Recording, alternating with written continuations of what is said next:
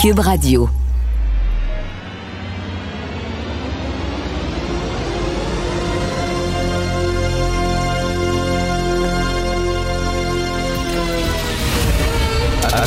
Attention, cette émission est laissée à la discrétion de l'auditeur. Les propos et les opinions tenues lors des deux prochaines heures peuvent choquer. Peuvent choquer. Oreilles sensibles s'abstenir. Richard Martineau. Martino. Un animateur pas comme les autres. Richard Martineau. Cube Radio. Bonjour, euh, bon jeudi, merci euh, d'écouter Cube Radio. Euh, mon ami Steve Fortin, euh, qui a toujours euh, des bonnes histoires sur sa page Facebook, euh, aujourd'hui fait la liste euh, des pays avec les plus grandes réserves de pétrole, OK? Donc, euh, les pays qui ont les plus grosses réserves de pétrole au monde. Et juste à côté, ben, combien coûte le litre euh, d'essence là-bas. Tous les prix ont été euh, reconvertis en dollars canadiens, OK? Et la liste est très intéressante. Venezuela, 3 sous le litre. OK? Arabie saoudite, 79 sous le litre. Iran, 7 sous le litre. Irak, 66 sous le litre. Libye, 4 sous le litre. Koweït, 44 sous le litre. Russie, 1,3 sous le litre. Canada, 2,15 sous le litre. Ben, c'est pas vrai qu'on est trop taxé. Ben non! Ben non! Voyons, arrêtez les mauvaises langues. C'est pas vrai qu'on est trop taxé. Venezuela, 3 sous le litre. Vous savez que c'est une des plus grandes réserves de pétrole au monde. hein? Hugo Chavez avait réussi à mettre le Venezuela en faillite avec les plus grosses réserves de pétrole, comme quoi le socialisme et le communisme, ça marche, ça fonctionne vraiment, l'histoire l'a démontré. Trois petites histoires, euh, deux histoires rigolotes et une qui l'est un peu moins. Alors, je sais pas si vous avez vu ça dans la National Post, c'est un petit brève. En Italie, euh, il y a une euh, journaliste. Est-ce que c'est une journaliste ou c'est un journaliste? Non, c'est une journaliste. Alors, elle a porté euh, plainte contre son employeur. Elle dit qu'elle qu'elle fait l'objet d'une cabale, que les gens, ses patrons ne l'aiment pas et font tout pour empoisonner sa vie. Alors là, elle doit partager son bureau, dit-elle, avec un confrère de travail qui est atteint de flatulence chronique. Ça a l'air qu'il n'arrête pas de péter euh, du matin au soir et du soir au matin. Il arrête pas de péter. Elle euh, partage un petit bureau avec lui et c'est un roteux aussi. Un roteux chronique. Le gars, ça par les deux bouts. Le gaz, là, c'est lui-même est un producteur de gaz extraordinaire. On pourrait le brancher à des tuyaux et faire fonctionner des moteurs. Mais bref, donc, elle se plaint, elle a porté plainte auprès de la RAI, euh, le, grand réseau de télévision euh, euh, italien, parce qu'elle doit partager son bureau avec un roteux et un péteux public. Autre petite nouvelle qui me fait sourire, ça se passe dans l'État de New York. Alors, est-ce qu'un éléphant est une personne? C'est ce que devra trancher euh, bientôt euh, une cour à New York parce que ben, il y a un éléphant euh, qui est dans le zoo du Bronx, magnifique zoo du Bronx que je suis déjà allé visiter, un éléphant qui a de 51 ans qui s'appelle Happy. Happy, comme la toune. Alors, donc, et là, il y a des gens, des militants pour les droits des animaux qui euh, disent euh, ben c'est une personne et on n'a pas le droit de détenir une personne contre son gré. Et lorsqu'on dit personne en termes juridiques, ça ne veut pas nécessairement dire un être humain, hein, mais ça veut dire une personne. Donc, on veut sortir l'éléphant parce qu'on dit qu'il a l'air très triste. On veut le sortir du zoo. Donc, on dit euh, on n'a pas le droit de détenir une personne contre son gré. Donc, la Cour, euh, dans ce coin-là, va se prononcer là-dessus bientôt. Mais là, si jamais on dit qu'effectivement, on accorde des droits à l'éléphant, on le reconnaît comme personne, ça voudrait dire que les New-Yorkais ne pourront plus avoir d'animaux domestiques. Parce que si un éléphant est une personne, pourquoi pas ton chien? Si c'est bon pour euh, Dumbo, c'est bon pour Pitou, c'est bon pour Fido, hein? Donc, alors, ça veut dire euh, salut les chiens, salut les chats, euh, salut les hamsters les petites souris. Donc, la cour va se prononcer là-dessus. Et est-ce que ça veut dire que, par exemple, si j'ai des poux, ou si votre enfant a des poux, vous pouvez pas lui mettre un shampoing anti-poux parce que vous allez tuer, vous allez tuer des êtres vivants. Il faut laisser le pouls, euh, dire vivre sa vie de pou.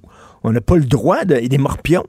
Si jamais vous attrapez des morpions, euh, messieurs, mesdames, faites attention, il ne faut pas nécessairement tuer vos morpions parce que c'est un être vivant peut-être. C'est peut-être une personne. Il va falloir que vous les tiriez de vos poils un à un et les mettre quelque part dans un bocal et leur donner un nom à chacun de vos poux, de vos morpions. Alors, autre nouvelle qui a attiré mon attention, et ça, c'est vraiment sacrément intéressant. Euh, récemment, c'était la journée internationale de lutte contre l'homophobie et la transphobie. Et il y a une université en Ontario, c'est pas à l'autre bout du monde, en Ontario, qui sur sa page Instagram a mis deux femmes en train de s'embrasser pour lutter contre l'homophobie, tout ça. Et ça, et ça a créé un scandale. Pourquoi? Pourquoi ça crée un scandale qu'on mette deux femmes en train de s'embrasser, pensez-vous? Elles avaient un hijab. Oh là là là là là là là. Alors là, la communauté musulmane est en calvaire.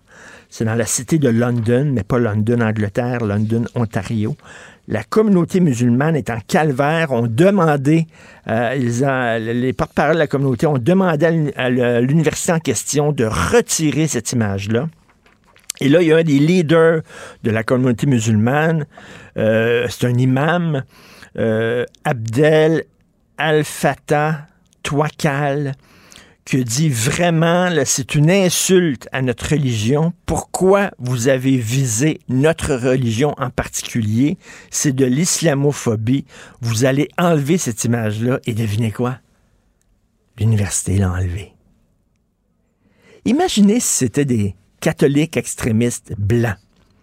On aurait dit, ma petite gang de réactionnaires, vous autres, c'est la journée contre l'homophobie. On est là pour les droits des gays, les droits des minorités sexuelles. Prenez votre Christie de trou, ma gang de réac catholiques, extrême droite catholique. Mais là, c'est des musulmans intégristes. Ah ben, c'est pas la même affaire, c'est des arabes. Là, si t'es contre, ben t'es raciste. Voyons donc. Fait que, tu sais, il y a deux formes d'extrémisme religieux. Il y a l'extrémisme religieux blanc, chrétien, ils sont contre l'avortement, ils sont contre le mariage gay, c'est des écœurants. Par garde, ils sont présents au Parti conservateur. Faut pas voter pour le Parti conservateur parce que c'est l'extrémisme religieux catholique, ça n'a pas de sens. Mais quand c'est des extrémistes religieux qui ont la peau basanée, ou qui viennent d'un autre pays. Ah, soudainement, c'est vrai, on les a insultés en montrant deux femmes s'embrasser. Et là, les femmes qui sont les militantes, qui ont les jams, puis qui disent, nous autres, là, nous autres, c'est pas vrai que vous dites qu'une certaine religion, parce qu'on a un voile, on est contre l'avortement, puis on est contre, contre l'homosexualité, c'est pas vrai. Hein? Hein? En Ontario, les imams, ils ont dit, nous autres, là, c'est pas vrai que notre religion là, va être associée à deux femmes qui s'embrassent. Vous nous avez visé particulièrement, nous. C'est incroyable. Et là, l'université, plutôt que se tenir debout, l'université avait, avait deux choix. Soit ils défendent les droits des gays, soit ils défendent la liberté religieuse et les droits des musulmans. Ils ont décidé, eux autres, de défendre des hommes euh, euh, qui étaient extrémistes religieux qui voulaient rien savoir de voir deux femmes s'embrasser. Puis on dit ça, les droits de cette minorité-là, qui est une minorité réactionnaire, extrémiste, misogyne, homophobe, ont préséance sur les droits des minorités sexuelles, alors que c'était la journée même où on luttait contre l'homophobie et la transphobie. Donc ça, ça veut dire que chez les musulmans, eux autres, ils ont le droit d'être transphobes. Ils ont le droit, c'est leur culture. On ne peut pas les juger. C'est leur culture. Les chrétiens transforment sont une gang d'écœurants. C'est des dégueulasses. Mais, mais les musulmans rigoristes transforment, ben, il faut les comprendre. C'est comme ça qu'ils vivent chez eux. Il y a pas, quel racisme en même temps. Quel racisme parce qu'il y a plein de musulmans qui sont pour l'homosexuel. Il y a plein de musulmans homosexuels. Irshan Manji, qui est une des plus grandes militantes contre l'islamisme, contre l'extrémisme musulman au Canada. C'est une journaliste au Canada. Elle est lesbienne. elle est musulmane, modérée, lesbienne. Mais là, on les a laissés tomber en disant, vous n'êtes pas vous les gays musulmans, les lesbiennes musulmanes, vous n'êtes pas des vrais musulmans. Parce que les vrais musulmans, c'est les imams qu'eux autres jugent que c'est pas correct, que c'est une insulte à leur religion de montrer deux femmes s'embrasser. Fait que autres ont préséance sur vous autres. Quelle imbécilité. Je un enfant de 10 ans comprendrait ça. Mais ça, c'est l'antiracisme poussé à bout, là. C'est-à-dire qu'un quelqu'un qui est racisé a le droit d'être homophobe. Quelqu'un qui est racisé a le droit d'être transphobe mais un blanc n'a pas le droit. Fait que la, couleur de ta peau te donne le droit d'être intolérant. C'est sacrément flyé. C'est dans le National Post aujourd'hui.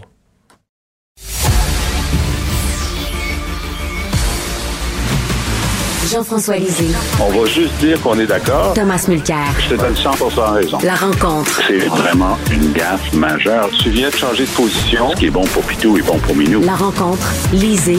Mulcair.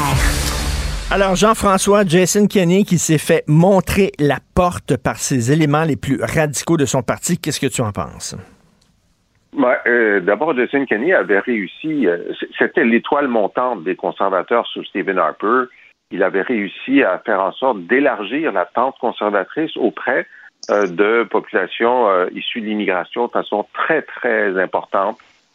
Et on pensait que son virage, son passage en Alberta était un genre de, virage pour redevenir, revenir à Ottawa un jour et devenir chef conservateur. Alors, il y a un petit peu d'eau dans le gaz pour parler d'Alberta. Euh, dans le plan de carrière de Jason Kenney, il avait réussi à unir la droite, parce que la droite euh, albertaine s'était divisée en deux parties. Il avait uni, euh, selon des allégations euh, assez qui semblent fondées, il avait même contribué à financer la campagne d'un troisième candidat au leadership de ce parti uni pour diviser le vote de son adversaire. Alors, quand même mmh. quelqu'un qui, qui, qui, ne s'arrête pas devant devant le devant la difficulté. Mais ce parti uni a été divisé par deux choses. D'abord, la COVID. Euh, hmm. L'opposition aux mesures sanitaires au sein de ce parti était très, très, très importante. Et donc, Kenny euh, a hésité, à cause de ça, à imposer des mesures sanitaires au début euh, de la pandémie qui ont eu des conséquences désastreuses dans l'Alberta. Tu sais qu'il y, a un moment où même il fallait envoyer des médecins ontariens en Alberta parce que la situation dégénérait. Et ensuite, il a déclaré que c'était fini la COVID. C'était le Summer of Freedom. Euh, il, y avait, une grande affiche pour dire que c'était fini, mais c'était pas fini. Alors donc, il a été critiqué pour être trop sévère, critiqué pour être pas assez sévère, et aussi sur la question euh, du, du pipeline euh, qui traverse les États-Unis. Il a investi 2 milliards de dollars de, de l'argent public albertain là-dedans avant que Biden décide de, de l'interdire, ce qui fait qu'il y a une perte importante pour l'Alberta. Alors tout ça et un mode de gestion qui semblait euh, critiquable a fait en sorte qu'il est devenu un paria au sein de son propre parti. Hmm. Et, et, évidemment, les, la perspective que l'an prochain, c'est en mai prochain que l'élection en Alberta, que les conservateurs perdent l'élection, ont aussi fait en sorte que des conservateurs se sont dit, ben, on n'a pas de chance de gagner avec lui. C'est le NPD qui va revenir au pouvoir. Donc, on est aussi bien se trouver un autre, un autre cheval pour essayer de traverser la prochaine étape. Euh, Tom, est-ce qu'il veut se présenter aux prochaines élections provinciales, quoi, indépendant ou dans un autre parti? C'était fascinant hier soir parce que j'étais en train de couvrir ça à CTV News Channel pendant que ça se déroulait. Puis toutes les 15 minutes, on nous donnait une nouvelle heure. Donc, soit il y avait Bisbee dans la, salle de comptage des votes, c'était le cas, je crois, parce que c'était tellement serré. Mais surtout, je pense que Kenny était au téléphone, en train d'essayer de négocier la possibilité de rester premier ministre, même s'il démissionne comme chef du parti. Donc, quand il a fait son annonce hier soir, la seule chose qu'il a dit, c'est je démissionne comme chef du parti. Mais il doit venir voir son caucus ce matin. Mais ça marche pas. Euh, Ralph Klein était le premier ministre de l'Alberta. Il a eu 55% Mais Ralph Klein était un être aimé. Pensons René Lévesque à, la fin de son ère. Les, les Albertains l'adoraient. Il était populaire et populiste, mais c'était le temps pour lui de partir. Il avait eu 55% Il a dit, je pars. Mais les gens ont dit, mais surtout reste, garde la stabilité le temps qu'on choisit un nouveau chef. Bon, très bien. C'est pas du tout comme Jean-François vient de le dire, le cas pour Jason Kenney. Il, est très divisif euh, comme élu en personne. C'est un gars charmant. Mais il a une attitude qu'on dit en anglais my way or the highway. Hein? C'est moi qui décide, puis tassez-vous, puis je veux rien savoir. Donc ça, ça passe pas en Alberta. Ce sont des gens très indépendants d'esprit. Ils n'aiment pas se faire mener par le bout du nez et dire quoi faire. Et d'ailleurs, les conservateurs étaient quasiment un monopole en Alberta depuis longtemps. Et les monopoles politiques ont tendance à créer leur propre opposition. Donc, ils ont déjà généré le Wild Rose Party, qui a failli gagner. Kenny, à son grand mérite, il a réussi à unir, ce parti, à aller chercher le Wild Rose et l'amener au sein d'un même parti. Mais il se dirigeait droit vers une défaite aux mains de Rachel Notley et le NPD en Alberta. Elle a déjà été première ministre pendant un mandat de quatre ans elle allait le, le, battre aisément aux prochaines élections et les conservateurs capotaient. Donc, cette division-là, je suis pas sûr que ça va, ça va pouvoir se guérir si Kenny reste là, mais s'il reste, il va pouvoir au moins prendre le mérite de ce qui est en train de se passer là-bas, parce que Richard, ton, ton, topo était fabuleux sur le prix de l'essence et dans les pays producteurs de pétrole, mais puisque le pétrole est si cher, il y a vraiment une renaissance de, l'économie de l'Alberta qui était moribonde depuis très, très longtemps. Donc, Kenny va pouvoir dire, ah, c'est grâce à moi, puis sacrer son camp. Mais à 11 heures ce matin, heure, euh, de Edmonton, il, rencontre son caucus, donc à 1 heure de l'après-midi pour nous, puis reste à voir si les gens vont lui dire, ben, pour le bien du parti, pour le bien de la province, hasta la vista, baby. euh, Jean-François, euh, est-ce qu'au Québec, on surestime l'attachement des Canadiens pour la monarchie? britannique, selon toi? Parce que c'est la dernière journée, je crois, de Charles et Camilla. Ben, on, a, une bonne idée parce que les sondages euh, et d'autres montrent depuis un certain temps maintenant que les Canadiens anglais, majoritairement, y compris les électeurs conservateurs majoritairement, disent ben, une fois qu'Élisabeth II euh, aura quitté euh, cette planète pour aller dans le paradis des, de la monarchie, ça va être le temps de changer. Ça va être le temps de changer. On est à 60, 65% euh, selon les provinces. Et évidemment, au Québec, c'est 71, 79% Nous, on est prêt à, on est prêt à couper le cordon euh, ombilical avec la monarchie à n'importe quel moment. Alors donc, effectivement, la question va se poser au moment du décès d'Élisabeth II, surtout quand les gens vont se rendre compte que euh, si c'est Charles qui est le roi, ben, c'est sa photo qu'on va avoir sur le 20 puis sur le 25 cents. Et ça, il y a du monde qui ne voudront pas ça. Hein, tu comprends? On va avoir une perte de valeur du dollar canadien considérable. c'est pas, pas comme si on avait Lady Di. Ah ben, Lady Di, OK, on est d'accord, mais non, Charles, non et surtout pas Camilla. Ben, ses, oreilles aussi ne rentrera pas sur un 25 sous, je pense. Ne rentreront ben, pas sur un 25 sous. on a tous, à force de porter des masques depuis deux ans et demi, on a tous les oreilles de Prince Charles aujourd'hui. Alors, il y, a déjà ça qui est pris. Mais c'est une question fondamentale de démocratie. La démocratie même, la, racine de ces deux mots grecs, là, ça veut dire le règne par le peuple. Moi, quand j'étais le chef de l'opposition officielle de Sa Majesté, à Ottawa, j'avais proposé qu'on se débarrasse du Sénat non élu ça prend un changement constitutionnel, mais je trouvais ça absurde dans une démocratie que des non-élus puissent faire et défaire les lois. Ça colle pas. Et là, pour ce qui est de, Camilla et Charles, le spectacle totalement vide de sens d'eux autres en visite royale en 2022, tu, roules les yeux. Et comprends-moi bien, moi je, je suis au courant que plusieurs des pays les plus progressistes, euh, Suède, Pays-Bas, Danemark, ont un régime de monarchie. Je comprends que ça fait partie de leur histoire et ça donne de la stabilité. Mais ici au Canada, ça par rapport.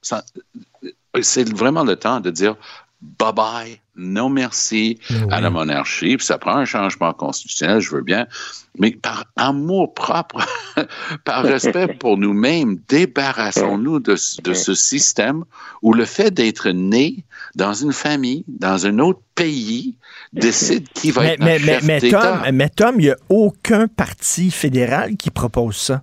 De Euh, couper euh, avec la et- monarchie. Et, et tu peux me le dire à moi aussi, parce que je viens de parler du fait que je voulais me débarrasser du Sénat, Ouais. mais on n'a jamais mis dans notre programme de se débarrasser de la monarchie. Et- Et, pourquoi? Parce que tout le monde a les mêmes statistiques. Toi, tu peux donner la statistique qu'il y a tant de personnes qui veulent s'en débarrasser, mais il y a un 15-20 des Canadiens pour qui it's a deal breaker. Et- le parti qui va dire ça va perdre des votes et ils savent. Et d'ailleurs, Jean-François, Ouais. c'est une question de, voyons, le jeu, le Trivial Pursuit, je me souviens plus comment on appelle ça en français. Oui, c'est ça. Mais Euh, euh, quelques arpents de les pierre. arpents- quelques piège. arpents de piège, une question. Quel est le chef d'État du Canada? Évidemment, tout le monde répond, le premier ministre? Ben non. La reine. Ah oui. Absolument, c'est Ah la non. reine. Ah non. Ben oui. C'est ben, Ah oui. le gouverneur général euh, qui, Non, qui non, est non, le non. chef d'État. La gouverneure générale, c'est la représentante de notre chef d'État qui est la reine. La seule personne qui a décidé autrement, c'était Michael Jean. Elle n'arrêtait pas de dire qu'elle était chef d'État, mais c'était une énorme erreur Ben, constitutionnelle. euh, écoute, non, parce que euh, justement, le Canada insistait pour que euh, le gouvernement français fasse une visite officielle au chef d'État, parce que qui, qui est la- le gouverneur général. Non, et non, non. De Gaulle, De Gaulle disait, ben non, c'est la reine d'Angleterre, votre chef d'État, et, elle est venue euh, l'an dernier. Et c'est et c'est lui Alors- qui avait raison. De Gaulle connaissait nos institutions mieux que nous autres. Merci beaucoup à vous deux. Toujours un plaisir de vous parler. On se reparle demain. Bonne journée. bonne journée. Martino, souvent imité, mais jamais égalé. Vous écoutez Martino, Cube, Cube Radio. Cube Radio. Cube Radio. En direct à LCN. Jean Martineau à Cube Radio. Salut Richard. Salut Jean-François. La variole du singe, toi. Donc, c'est-tu le festival Ben oui. de la bébête? Une autre toi? affaire. Une autre affaire. On vient de se débarrasser d'un la variole du singe, toi. Écoute. Incroyable. Moi, je suis correct. J'ai pas rencontré de singe récemment. Moi non plus. Non, mais sérieusement, ça semble. Il n'y a pas de panique, là, mais Oui. les, les autorités vont faire le point à 11 h ce matin sur euh, la gravité euh, relative de ce, ce nouveau euh, mal, ce nouveau virus euh, qui nous afflige. Hey, un sondage ce matin qui nous montre que les Québécois veulent pas qu'on augmente les seuils d'immigration. Ils s'inquiètent entre autres pour le sort du français. Oui, un sondage commandé par la CAQ. As-tu déjà remarqué, toi, chaque fois qu'un parti politique commande un sondage, ils obtiennent toujours les réponses qu'ils veulent entendre? C'est particulier, hein, quand même. Peut-être que les sondages où ils obtiennent pas les bonnes réponses, Ils les montrent pas. on n'est pas au courant. Exactement. Ils les mettent dans des chiqueteuses. Alors, c'est un sondage Ouais. léger qui affirme que 45% des Québécois euh, veulent qu'on reste à 50 000 immigrants par année. C'est le statu quo. On se souvient que le patronat voulait 100 000 immigrants par année pour lutter contre la pénurie euh, de main-d'œuvre. Les Québécois disent non. Euh, 68% des Québécois veulent que les immigrants parlent français avant d'arriver ici au Québec. 42% trouvent que la plus grande menace pour le français, entre autres à Montréal, ce sont les immigrants qui parlent pas français. Et 60% finalement euh, des, euh, des Québécois veulent que le Canada ferme le chemin Roxham. Et là, écoute ça, ça va être, je suis convaincu que les médias anglophones vont dire, Ah, regardez comment les Québécois sont racistes et intolérants parce qu'ils trouvent que leur bouc émissaire, c'est les immigrants. Ils sont anti-immigrants parce qu'ils trouvent que les immigrants parlent pas leur langue.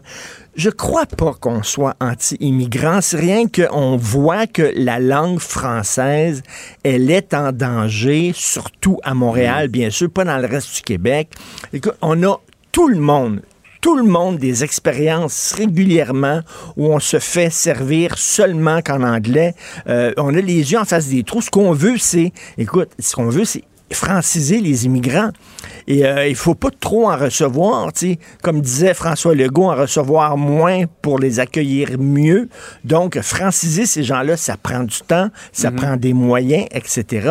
Parce que c'est un service à leur rendre. Un immigrant qui arrive ici et qui parle français après un certain temps, bien, s'intègre mieux dans la société québécoise et euh, va, va avoir plus de chances peut-être de, de- de s'intégrer, tout ça. Et donc, en fait, c'est un service qu'on leur Mais regarde bien ça. Au cours des prochains jours, on va brandir dans le Canada anglais ce sondage-là en disant, ah, mon on le savait. Ils sont anti-immigrants. Il va falloir que ces gens-là, au Canada anglais, reconnaissent le fait que nous sommes une minorité au sein du Canada, que la langue française est en péril à Montréal et qu'il faut la protéger.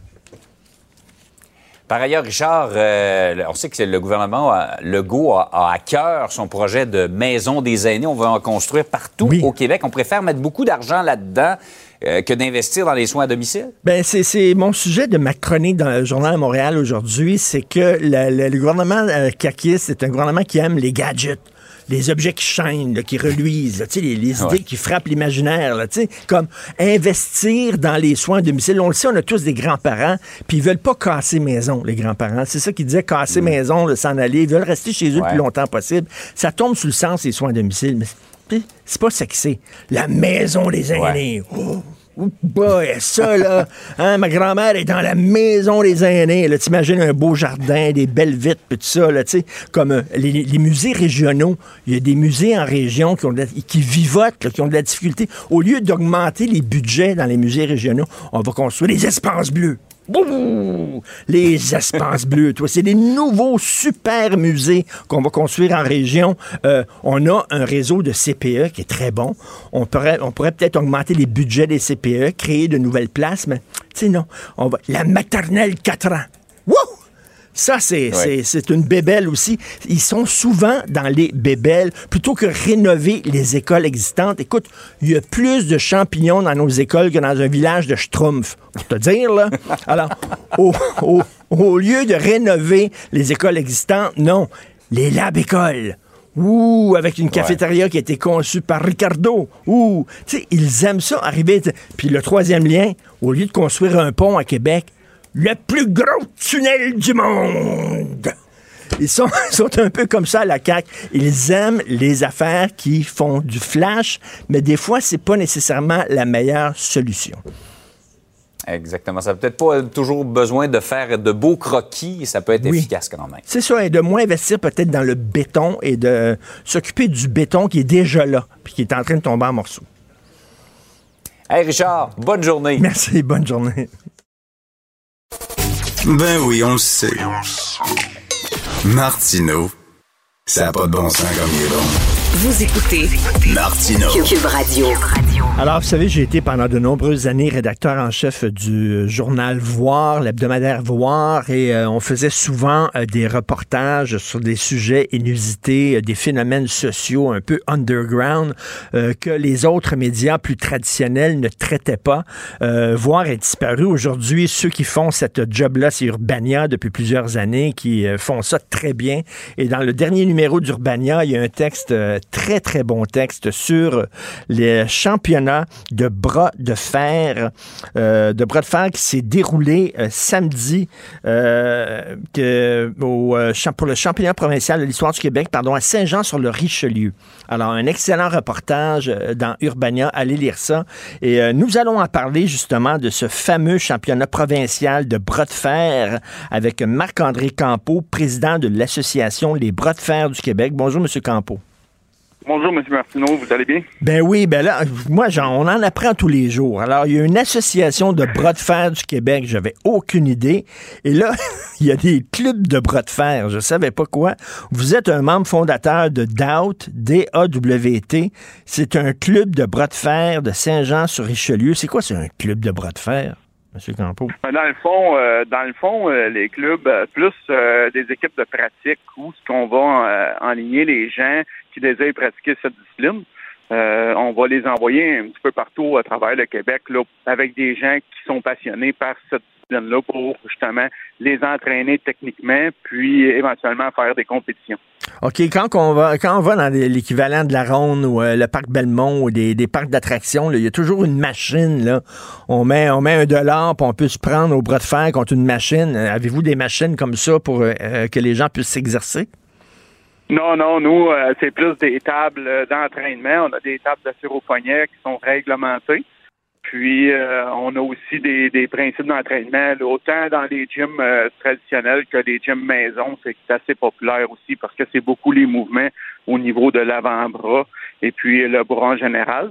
Mais c'est très réglementé. Donc, c'est des tables officielles. Mais oui, je, con- je connais très bien ça à la ronde. Là, euh, Oui. la, la- la fameuse machine, oui. L'avez-vous déjà battu, la machine, ou quoi? L'avez-vous déjà essayé? Ah oui, je l'ai déjà essayé. Il y en a une aussi aux Galeries de la Capitale à Québec. OK. Puis, euh, disons, disons qu'elle pas de taille. Non, pas de taille contre vous. Vous avez battu la Non, machine? Oui. OK, vous avez gagné un gros toutou à la ronde. Euh, M- Monsieur Campo, on disait tir au poignet avant, quand j'étais jeune. Maintenant, c'est bras de fer. Ça a changé, quoi? Non, ça n'a pas changé. C'est toujours du tir au poignet. Euh, c'est le vrai terme qu'on devrait employer d'ailleurs. Puis le bras de fer, c'est vraiment euh, une façon de l'appeler qui est quand même assez simpliste aussi. Donc, euh, nous, on a décidé de poursuivre dans la voie de l'Association fer Québec, là, qui, qui, est en vigueur depuis très longtemps. OK, parce Donc, on a décidé de garder le nom. je pensais qu'on avait enlevé le mot poignet parce qu'il y avait une connotation, peut-être. euh, une autre ouais, connotation non, de sport, non, là, le poignet, là, non? Le bras de fer. euh, Donc, c'était samedi le championnat provincial de l'histoire du Québec, le plus gros championnat provincial de l'histoire du Québec à Saint-Jean-sur-Richelieu. Il y a eu quoi? 327 candidats? On a eu 327 inscriptions. Il faut savoir qu'un compétiteur peut tirer dans plusieurs euh, dans plusieurs catégories ou âges. Donc, une personne peut s'inscrire du bras droit, du bras gauche ou seulement un des deux à son choix. Si la personne a en haut de 40 ans, va faire les mètres, et etc. là. Donc, euh, euh, ça commence vraiment à tous les âges. On a même des enfants aussi qui compétitionnent. Des enfants. Il y a des femmes aussi, j'imagine? Oui, oui, oui, des femmes. Est-ce Oui, qu'il y en a de plus en plus euh, des femmes euh, qui font du tir au poignet? Il y en a, il y en a plusieurs, mais c'est sûr que c'est pas constant. Donc oui, puis on essaie souvent de recruter les femmes, sont, ils ont leur place dans ce milieu-là, autant que n'importe qui. Il faut savoir qu'au Québec, on a la plus, on a eu la plus grande championne du monde de tir au poignet qui s'appelle Liane Dufresne. Ah oui, OK. Si on vous souvenez, en 1900, dans les années 1985, on a eu le film euh, Bras de fer, Over the Top avec Sylvester Stallone, qui était une vraie compétition à Las Vegas. Puis, c'est Liane Dufresne qui avait remporté ce tournoi-là dans la section féminine. Il y a eu un film de Stallone sur le tir au poignet. Je ne l'avais pas vu, Oui. celle-là. Est-ce que c'était réaliste ou quoi? C'était bon? Ben, c'est basé sur une vraie compétition. C'est vraiment une vraie compétition. Ça aboutit. C'est sûr que c'est un film. Euh, un très bon film pour la communauté du poignet, puis quand même assez, euh, assez bien connu. Mais euh, donc, euh, c'est euh, basé sur une vraie compétition. Vous savez qu'aux Jeux olympiques, il y a toujours des sports de démonstration euh, chaque année. À un moment donné, c'est la danse sociale. Ils ont pris la danse sociale en disant que c'était du sport, la danse sociale. S'ils prennent la danse sociale, ils devraient prendre le tir au poignet. Est-ce qu'il y, est-ce qu'il y a une pression pour que le tir au poignet soit accepté comme un sport olympique? Ben, ça fait longtemps qu'au niveau de la Fédération mondiale, euh, travaille pour euh, devenir euh, un sport. Il faut savoir aussi qu'en Europe, c'est très, très populaire, même plus populaire qu'ici. En font des sports d'école, des sports nationaux. Puis euh, là-bas, c'est considéré comme un sport. Nous, ici, en Amérique, c'est plus considéré comme un loisir. Donc, pour devenir un sport, c'est beaucoup de processus, puis de procédures et beaucoup de membres. Puis, euh, moi, depuis dix ans que je suis président de l'association, j'essaie de faire augmenter ce nombre de personnes-là, de compétiteurs. Puis, jusqu'à maintenant, là, ça va de mieux en mieux.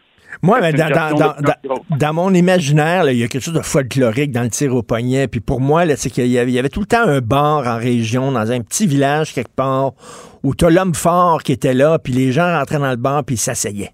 Ah, il vient t'asseyer. C'était ça, là, prenait une petite bière, puis ah ouais, va, va t'asseyer. Là. Puis, on est bon dans les hommes forts au Québec. Là, hein. Il y avait euh, euh, Joe Montferrand, puis Louis Cyr, puis bon, il y a- Oui. il y, en a plein dans notre histoire d'hommes forts. Là. Euh, est-ce que ça a commencé là, Ben, le tir au poignet? Ouais, le Québec, c'est le berceau des hommes forts du, euh, Ben du oui. monde. Hein? Je, je l'ai tout le temps dit. Puis, euh, c'est encore de vigueur. Hein? On rentre dans un bar, puis je pense que le combat le plus facile dans un bar, c'est le tir au poignet entre deux individus. Puis, euh, c'est qui va sortir de là le plus fort. Mon papa, c'est le plus fort. C'est toujours ça qu'on a en tête. Le plus long, puis tu sais, des, des fois, là, des fois, ça, ça, ça prend une seconde, paf, le- tu mets, tu mets Oui. le poignet du gars. Mais le, le- le plus long match de tir au poignet que vous avez vu, vous, personnellement, ça peut durer combien de temps? Quand même pas une demi-heure, mais ça dure. Ah non, non, ben habituellement, là, au bout de 6-7 minutes, que j'ai déjà vu des matchs de 6-7 minutes, Wow. même plus, là, euh, disons que euh, les deux ferristes là, sont quand même euh, assez épuisés là, au niveau de l'endurance, parce que c'est très physique comme, euh, comme sport. Le ferriste, on appelle ça comme ça, hein, des gens qui font Oui. du, du tir au poignet, le- pas des poignettistes, mais des ferristes, parce que c'est le bras de fer. Et on s'entraîne, on s'entraîne comment? On s'entraîne, premièrement, c'est une partie de motivation personnelle. Deuxièmement, souvent, on va avoir accès à des gyms maison que parce que c'est non conventionnel comme entraînement. On va surtout euh, faire des entraînements au niveau des biceps, au niveau des avant-bras, euh, au niveau euh, du poignet avec des grosses poignées, puis des appréhensions. Donc, c'est pas mal ça, l'entraînement général qu'on va faire. est-ce que c'est nécessairement des gens qui sont très, très forts? Ou ils ont juste un, comme un gros bras, puis le reste du corps est assez ordinaire, non, c'est sûr que, comme dans la plupart des cas, souvent, les gars ont des petits mollets, mais ça, c'est standard. Mais c'est pas grave. Euh, mais non, euh, disons que euh, j'en ai vu de toutes les sortes, des, des, des, jeunes hommes qui sont, sont tellement pas gros, que mais ils sont impressionnants, rapides sur la table. C'est explosif. On a tout le temps aussi des nouveaux qui sortent de nulle part, qui vont gagner par rapport aux expérimentés. Donc, c'est vraiment un, petit monde, puis c'est un gros monde en même temps familial. Donc, c'est vraiment impressionnant de voir les gens, puis la, la, la, les différences sociales de ces gens-là, les différents, de, ça vient de partout, tous les milieux. Hein. Ah oui, puis, euh, euh, justement, le, journaliste de d'Urbania qui a fait un reportage là-dessus disait qu'il y avait même des gens qui sont descendus de la côte nord pour voir le tournoi de bras de fer. Ah oui, euh, ben nous, ça compétitionne de tous les coins de la province du Québec. On parle même de, de la nation CRI qui vient de tirer avec nous, là, de Ojibwe. On a des gens de la Côte-Nord, on a des gens de l'Abitibi. Il faut savoir aussi que l'Abitibi, ça a été euh, une zone où on a eu les plus grosses compétitions à l'époque, à Amos. Donc, euh, puis on a le Saguenay, on a, on a tous les coins du Québec, là. Euh, j'en passe, j'en passe, mais oui, ça vient de partout. Vous, j'imagine que vous vous promenez un peu, puis vous allez voir des, tournois internationaux. Est-ce que ça se fait dans, je sais pas, moi, des stades ou quoi, dans, des, grosses places avec plein, plein, plein de monde, puis c'est retransmis sur écran géant? En 2017, j'ai été, j'ai eu la chance de participer au championnat du monde en Hongrie, puis à Budapest. Puis euh, c'était au Car Sport. C'était vraiment un, gros centre, un peu comme un arena. C'est très gros. Puis c'est diffusé en direct sur des, euh, des gros écrans géants en arrière-scène. Puis euh, au-dessus de 2000 compétiteurs. C'est un 10 jours de compétition. OK. Et parlez-moi d'une figure légendaire, Silvio Bourque. C'était qui ça? Silvio Bourque, c'est probablement et même le plus décoré de l'histoire du Canada au niveau de des médailles euh, qu'il a pu remporter dans les 26 et 30 dernières années. Euh, c'est une personne qui vivait au Nouveau-Brunswick, euh, qui a aussi créé le, qui est le, fondateur du marathon de Grande Digue, 15 km. Puis c'était un passionné dans le dans le tir au poignet. C'est une personne qui c'était l'ami de tous les tireurs. Puis moi, il m'a marqué justement quand j'étais au championnat du monde. Il m'appelait tout le temps mon petit Marc-André, puis il était, il, une personne qui était prête à aider pour qu'on puisse avancer dans ce milieu-là. Puis c'est aussi, euh, c'est, à mes souvenirs, c'est un professeur, donc il était très, très, très bien avec nous. Puis hmm. euh, du jour au lendemain, on a appris son décès euh, l'an passé, le 17 août l'an passé. Puis ça m'a marqué profondément. Il venait nous hmm. chercher, donc euh, on a décidé de, j'ai décidé de lui dédier ce provincial-là à Sylvia Bourg. Il est mort à quel, âge? 63 euh, ans. OK. Est-ce que vous avez, je des personnes âgées qui font ça? on a des personnes. ben, dans le fond, j'ai déjà vu des gens là, quand même dans les 70 tirer au poignet. Puis sont toujours aussi forts aujourd'hui. c'est vraiment technique. Vous savez, la boxe a changé. Au début, la boxe, c'était des bombes. C'était des gars qui sortaient de prison, qui faisaient beaucoup. Euh, on pense au Wilton, puis tout ça. C'était des bombes. Aujourd'hui, c'est des athlètes. C'est des gens là, qui n'ont jamais vu l'intérieur d'une prison. Tout ça, ça a changé. C'est devenu plus sophistiqué, la boxe. J'imagine que c'est la même affaire pour les bras de fer. Au début, ceux qui tiraient au poignet, c'est les gars qui se battaient dans les bars. Oui. Ben, il faut savoir que le tir au poignet, c'est une histoire familiale d'abord. Je pense que dans toutes les familles, tous les foyers, là, je crois qu'au Québec, on a une histoire de, de, bras de fer à quelque part. Puis euh, ça a beaucoup évolué. C'est sûr que oui, euh, nous, on essaie d'éloigner ça des bars le plus possible parce que c'est pas vraiment l'environnement. Ben on veut amener un environnement vraiment professionnel. C'est ce qu'on tente de rechercher. Plus qu'on va emmener ça au niveau professionnel, puis euh, détaillé, plus qu'on va être reconnu au niveau euh, des, fédérations internationales. Est-ce que vous avez déjà été euh, désagréablement surpris, c'est-à-dire que vous participez, mettons, à un tournoi de, tir au poignet, puis là, euh, t'es contre un gars, là, puis tu dis, ah, ça m'a le clenché, regarde, m'a le clenché, puis finalement, c'est le gars, là, en deux secondes, paf, qui vous met le, poignet en terre. C'est déjà, déjà arrivé, ça? Habituellement, c'est rare parce qu'on va s'en attendre assez vite.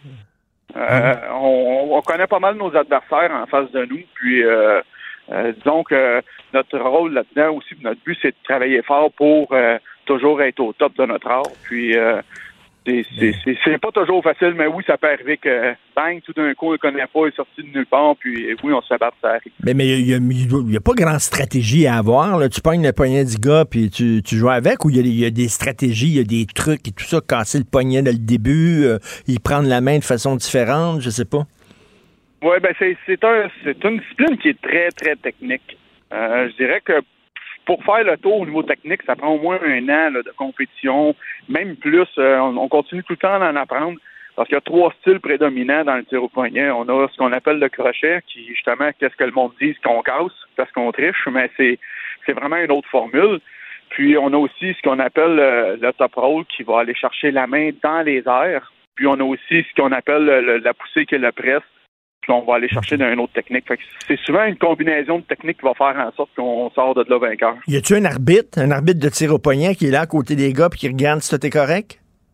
Oui, on a tout le temps au moins deux arbitres sur les tables. On peut en avoir un selon les, les, les matchs qu'on va avoir, mais on, on- oui, les arbitres sont certifiés aussi au niveau de la Fédération canadienne et au niveau de la World Arm Wrestling Federation. Et ceux qui veulent voir, qui ont raté le, le championnat provincial à Saint-Jean-sur-Richelieu, est-ce qu'il y a une captation de ça qu'on peut voir sur Internet?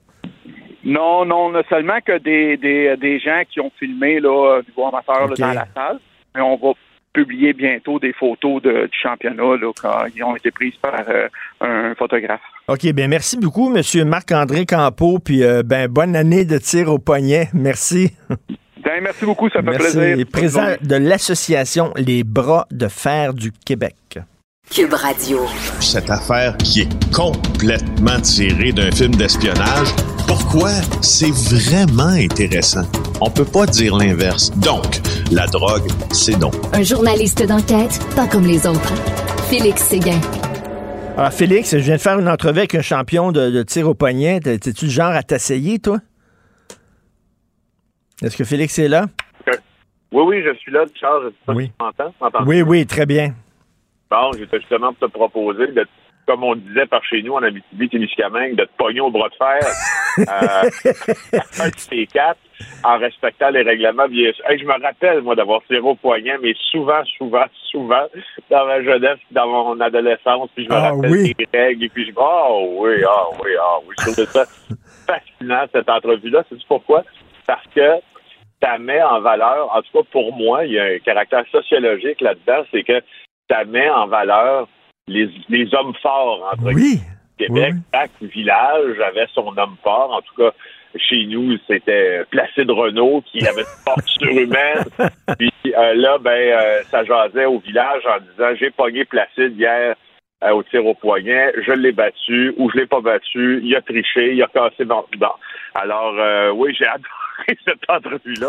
Écoute, on devrait, on devrait faire un film de super-héros au Québec, comme les X-Men, mais tu sais, ça serait Joe Montferrand, Louis Cyr, le gros Antonio, tu sais, oui, oui, oui. Et Placide Renault. et Placide Renault. Dans tous les bars du Québec, dans chaque région, il y a tout le temps un gars qui est assis dans le coin, puis tu veux-tu t'essayer? Il y en a tout le temps. Toujours un Oui. comme ça. Alors, Oui. euh, écoute, 40 mois pour cette euh, institutrice là, qui a agressé un élève de 16 ans.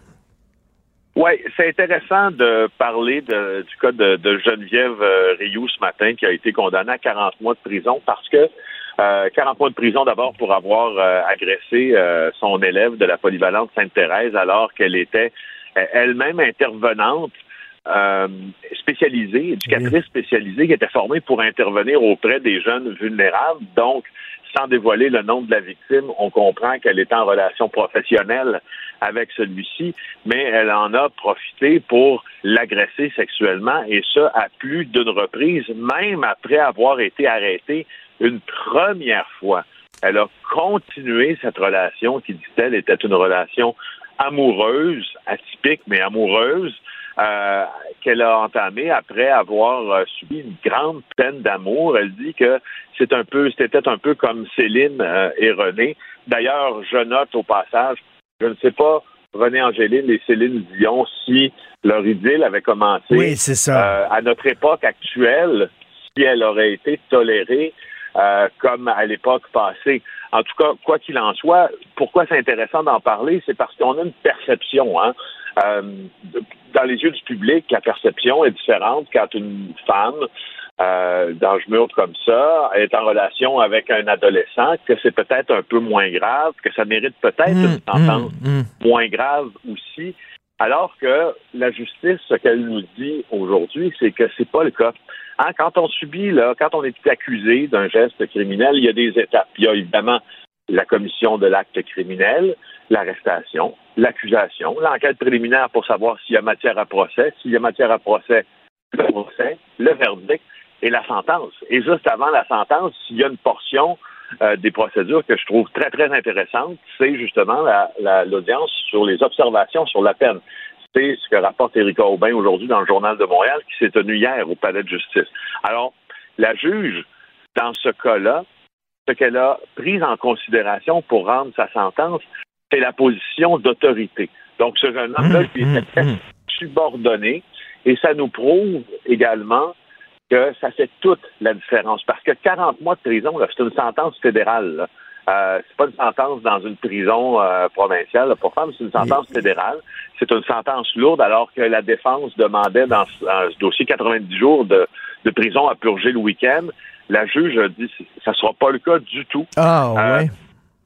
C'est ça qui est intéressant à observer. Elle dit qu'elle a créé un climat de dépendance puis qu'elle a profité de la situation pour abuser son élève. Et, puis on dit la loi, c'est la loi que tu sois une femme ou un homme. Tu n'as pas le droit euh, d'avoir des relations sexuelles avec un mineur. euh, tu sais, que tu sois un- Parce qu'il y a bien des gars. Toi, as-tu déjà eu une, une prof cute? Quand tu étais jeune? Euh, tu oui. disais, oh, que Oui, j'aimerais oui, ça. Oui, ben, oui, je veux dire, comme tout adolescent, il y a, il y a des choses qui relèvent du fantasme Ben oui. Euh, quand on commence notre notre éveil sexuel, puis c'est bien vrai. Euh, puis je me, je me rappelle, tu m'avais déjà euh, fait part de l'histoire d'un de tes amis là, Oui. qui avait une gardienne, je crois, Oui. qui avec qui il avait eu des débats un peu un peu forcés, mais il trouvait pas ça intéressant. Non, et ça pas la- il tripait pas pantoute, là. Parce que là, il y a des gens qui disent, écoute, s'il y a eu des relations sexuelles complètes entre le jeune et la femme, on sait comment ça fonctionne, une relation sexuelle. faut qu'il y ait un désir pour qu'il y ait pénétration. On veut dire, ça veut dire que le gars était plus ou moins consentant, etc. Il y a des gens qui se posent, mais t'as pas le droit. La loi, Ben, c'est la non, loi. puis t'as pas le droit pantoute, en fait. Et ça, ça relève aussi, donc, on a parlé de la position d'autorité euh, qui, qui est jugée comme un facteur aggravant, parce que quand on rend une sentence, là, on doit préserver la confiance hein, euh, du public dans l'administration de la justice. Donc, la sentence doit refléter la gravité de l'acte. Et donc, on parlait justement de cette, euh, de cette, cette relation professionnelle. Et elle dit, la juge, probablement un des passages les plus intéressants de son jugement, le déséquilibre de pouvoir rend le consentement invalide. Alors, encore une fois, tout réside dans le consentement. Et quand on est en situation d'autorité sur quelqu'un, ça, ça excite le consentement. Il n'existe plus ce consentement-là dès qu'on est en position d'autorité. Et euh, je cherchais des chiffres ce matin euh, pour pouvoir euh, essayer de, de mettre, de leur- placer des raisons en fait qui nous, parce que on en parle beaucoup de cette de cette affaire-là de Geneviève Rioux aujourd'hui en raison justement du fait que ce soit une femme, que la sentence est élevée et tout ça. Et je me, je me questionnais à savoir pourquoi on a entre autres cette perception-là.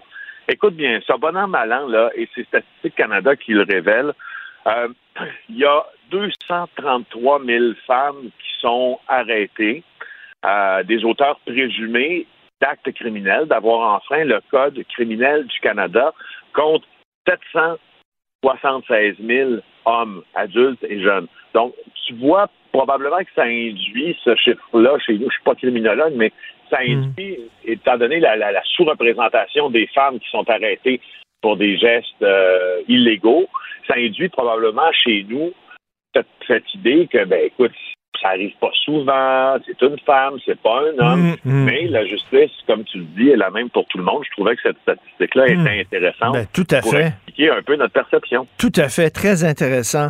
Euh, bon Dieu, écoute, euh, un petit gars qui euh, se promenait en scooter, un adolescent qui était frappé par un camion et qui est décédé finalement, évidemment, comme parents, ça nous touche droit au cœur. Oui, nous touche et on est toujours, euh, on est quand on parle de ces, de ces, parce que pour certains ça peut relever du fait divers, euh, un accident de scooter. Puis notre job dans cette chronique-là, euh, Richard, c'est de, c'est de rendre ces faits divers-là. Moi, je, suis toujours été en désaccord avec l'appellation faits divers, quoi qu'il en soit, pour qu'il nous parle un peu plus du point de vue sociologique ou en tout cas sociétal de l'affaire. Et donc, c'est un accident qui est survenu à 21 heures à Drummondville, collision avec une camionnette. Euh, selon les premières informations, là, c'est survenu à un feu de circulation. Et puis, euh, il a été transporté d'urgence à l'hôpital, jugé dans un état critique, cet adolescent qui a succombé à ses blessures. Euh, et moi, je te parle de ça parce que mm. on est aussi porté à parler de ça par nos expériences personnelles. Moi, d'expérience, je t'ai dit que j'ai grandi en Abitibi-Témiscamingue. En Abitibi-Témiscamingue, on a toujours à se déplacer en auto. Prendre l'autobus, euh, ça ben oui, ben peu ou pas. Ben oui. euh, prendre l'auto quand on n'a pas l'âge de conduire, ben, dans le montant, ça existait. Là. en tout cas, et essentiellement, on ne conduit pas, mais à 14 ans, on peut avoir un permis de ce qu'on appelle une mobilette ou encore un scooter, ou pour dire le terme exemple, exact, un cyclomoteur. Et moi, je me rappelle que mes parents ont toujours été foncièrement contre le fait, d'ailleurs, j'en ai jamais possédé, que j'aille un cyclomoteur parce que ces, ces, ces petites cylindrées-là, moins de 50 cc, roulent aux côtés de camions qui tirent des, des, des, remorques de bois en longueur qui roulent à 110 km heure dans des routes assez étroites. Ils y voyaient un danger énorme. Et euh, les, euh, les statistiques, en fait, à, attendent à leur donner raison. Euh, les dangers là, de la conduite à cyclomoteur, c'est on le voit là, c'est 22 fois plus important qu'en voiture. Ah, oui. Il y a 23 des morts sur la route. Euh, et là, je te parle de statistiques françaises parce que je n'ai pas les statistiques québécoises, parce qu'au euh, Québec, on englobe les conducteurs de cyclomoteurs dans la catégorie des motocyclistes, mais en France, c'est 23 des morts sur la route qui étaient en scooter. Tu vas me dire, il y en a beaucoup plus en France de mmh. scooters. Et il y a, oui, exactement. Mais, il y a aussi une recrudescence de la popularité des scooters au Québec. Selon la SAC, tu vois, en 2019, il y en avait 25 000 immatriculés. Euh, et l'année après, il y en a eu 28 500. C'est un bon de 1500 dans une année. Et c'est des petits véhicules qui peuvent être assez dangereux, je le rappelle. Je sais pas si tu es allé à Paris euh, récemment, ces dernières années, mais les trottinettes électriques, écoute, c'est un danger là, public incroyable. Ils vont super vite là, dans la rue, sur les trottoirs. Je suis convaincu qu'il va y ah, avoir... T'as pas besoin d'aller à Paris. Oh non. Ça va juste sur le plateau un peu. Ah oui, il y en a beaucoup. et, écoute, euh, non, très dangereux. Et en terminant, parce qu'il y a une histoire qui m'a accroché moi aussi, et toi aussi, j'en ai parlé en début d'émission, cette... Euh, cette journaliste italienne euh, qui poursuit son employeur parce qu'on l'a forcé à partager son bureau avec un gars qui pète. moi, j'adore l'administration de la justice et j'adore aussi quand on la saisit, cette justice-là, de petits, petits, petits problèmes qu'on n'est pas capable de régler entre adultes.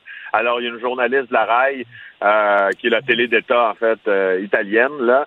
Euh, puis d'ailleurs, si vous écoutez, si vous avez regardé la RAI, je fais un aparté, là.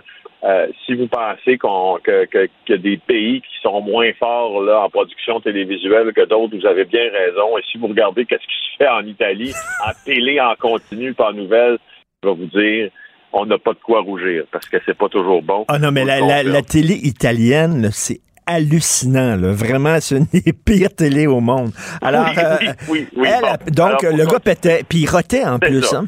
Oui, c'est ça. Alors, euh, écoute, ce qui, est, ce qui est très drôle, c'est que les Italiens sont passionnés de cette saga judiciaire-là. Ça dure depuis quatre ans. Ça fait dure depuis quatre ans. En novembre 2018, la journaliste Dania Mondini a porté plainte contre cinq de ses boss. Puis dans sa plainte, euh, et puis c'est une lectrice de nouvelles là, au téléjournal, là, elle dit, et je cite, elle parle d'émissions bruyantes répétées et malodorantes, ce sont donc des flatulences, et euh, le nom du flatuleur, appelons-le comme ça, euh, n'a pas été rendu public, mais ce qu'on ce qu'elle dit à ses patrons, à la justice, en fait, c'est que ses patrons l'ont obligé alors, insister pour qu'il partage, qu'elle partage la même pièce que euh, ce collègue malodorant et euh, que c'est une campagne d'intimidation contre elle liée à une rivalité professionnelle. Donc, ce que moi, ce que je décode de ça, c'est que pour la punir, on dit tiens, tu vas aller avec la, dans la pièce du gars qui pète. Le péteux. On va dire c'est- Ouais, enfin, je, sais pas, c'est une drôle de matière, c'est une drôle de manière de résoudre ces conflits, mais en tout cas, bref, c'est devant le tribunal, c'est ça. Non, non, mais Félix, attends une minute. là, S'il y a un procès, moi, je veux voir ça. Le, le gars qui est dans le box des accusés, est-ce que c'est vrai que vous pétez? Euh, oui. Combien de fois par jour vous pétez?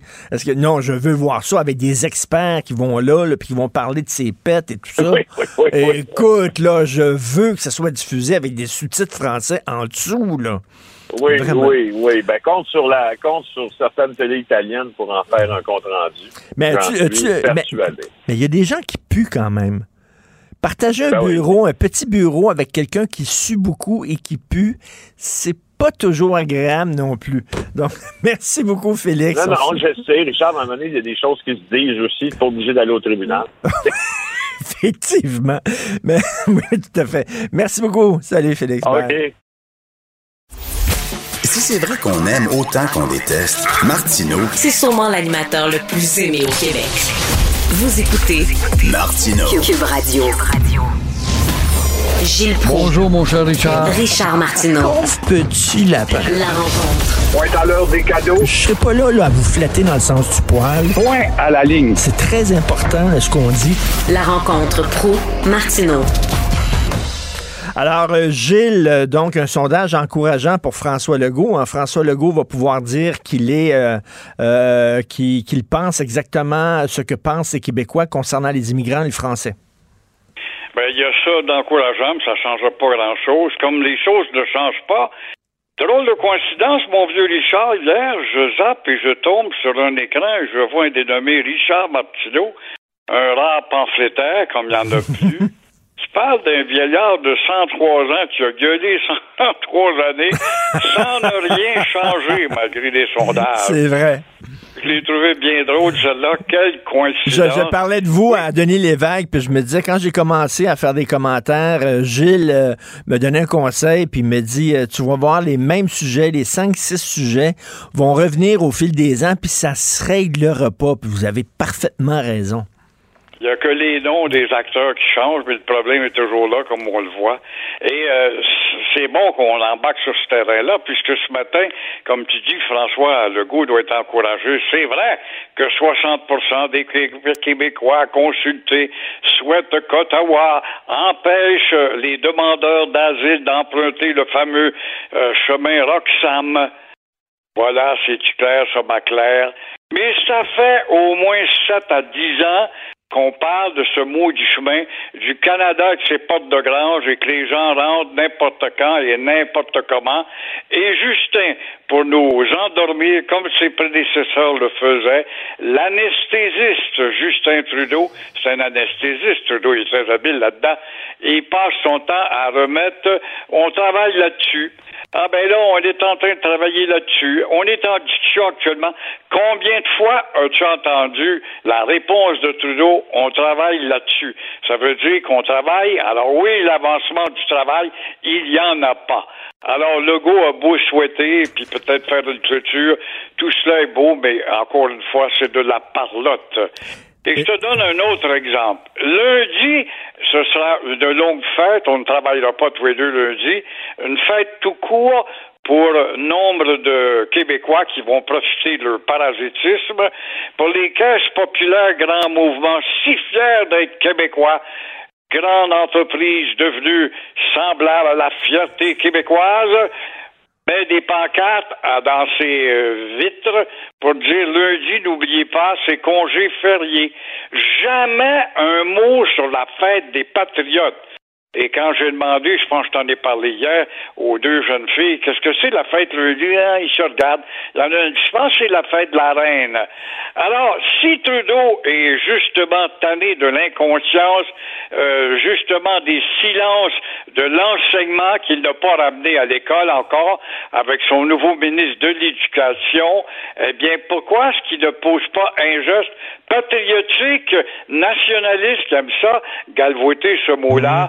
Alors, faisons disparaître euh, le lieutenant-gouverneur, c'est lui qui est le vrai patron du de la province de Québec.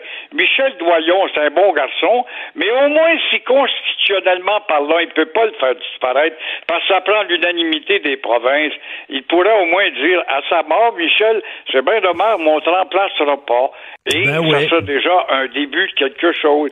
Sinon, au rythme où on va, ne connaissant pas notre histoire, faisons plutôt disparaître les noms de Papineau, de Chénier, euh, de, de, de combien d'autres euh, jeunes patriotes et moins jeunes patriotes qui sont morts, Antoine Panet, et j'en oublie. Alors, si le goût était sérieux, il pourrait au moins jouer cette carte-là.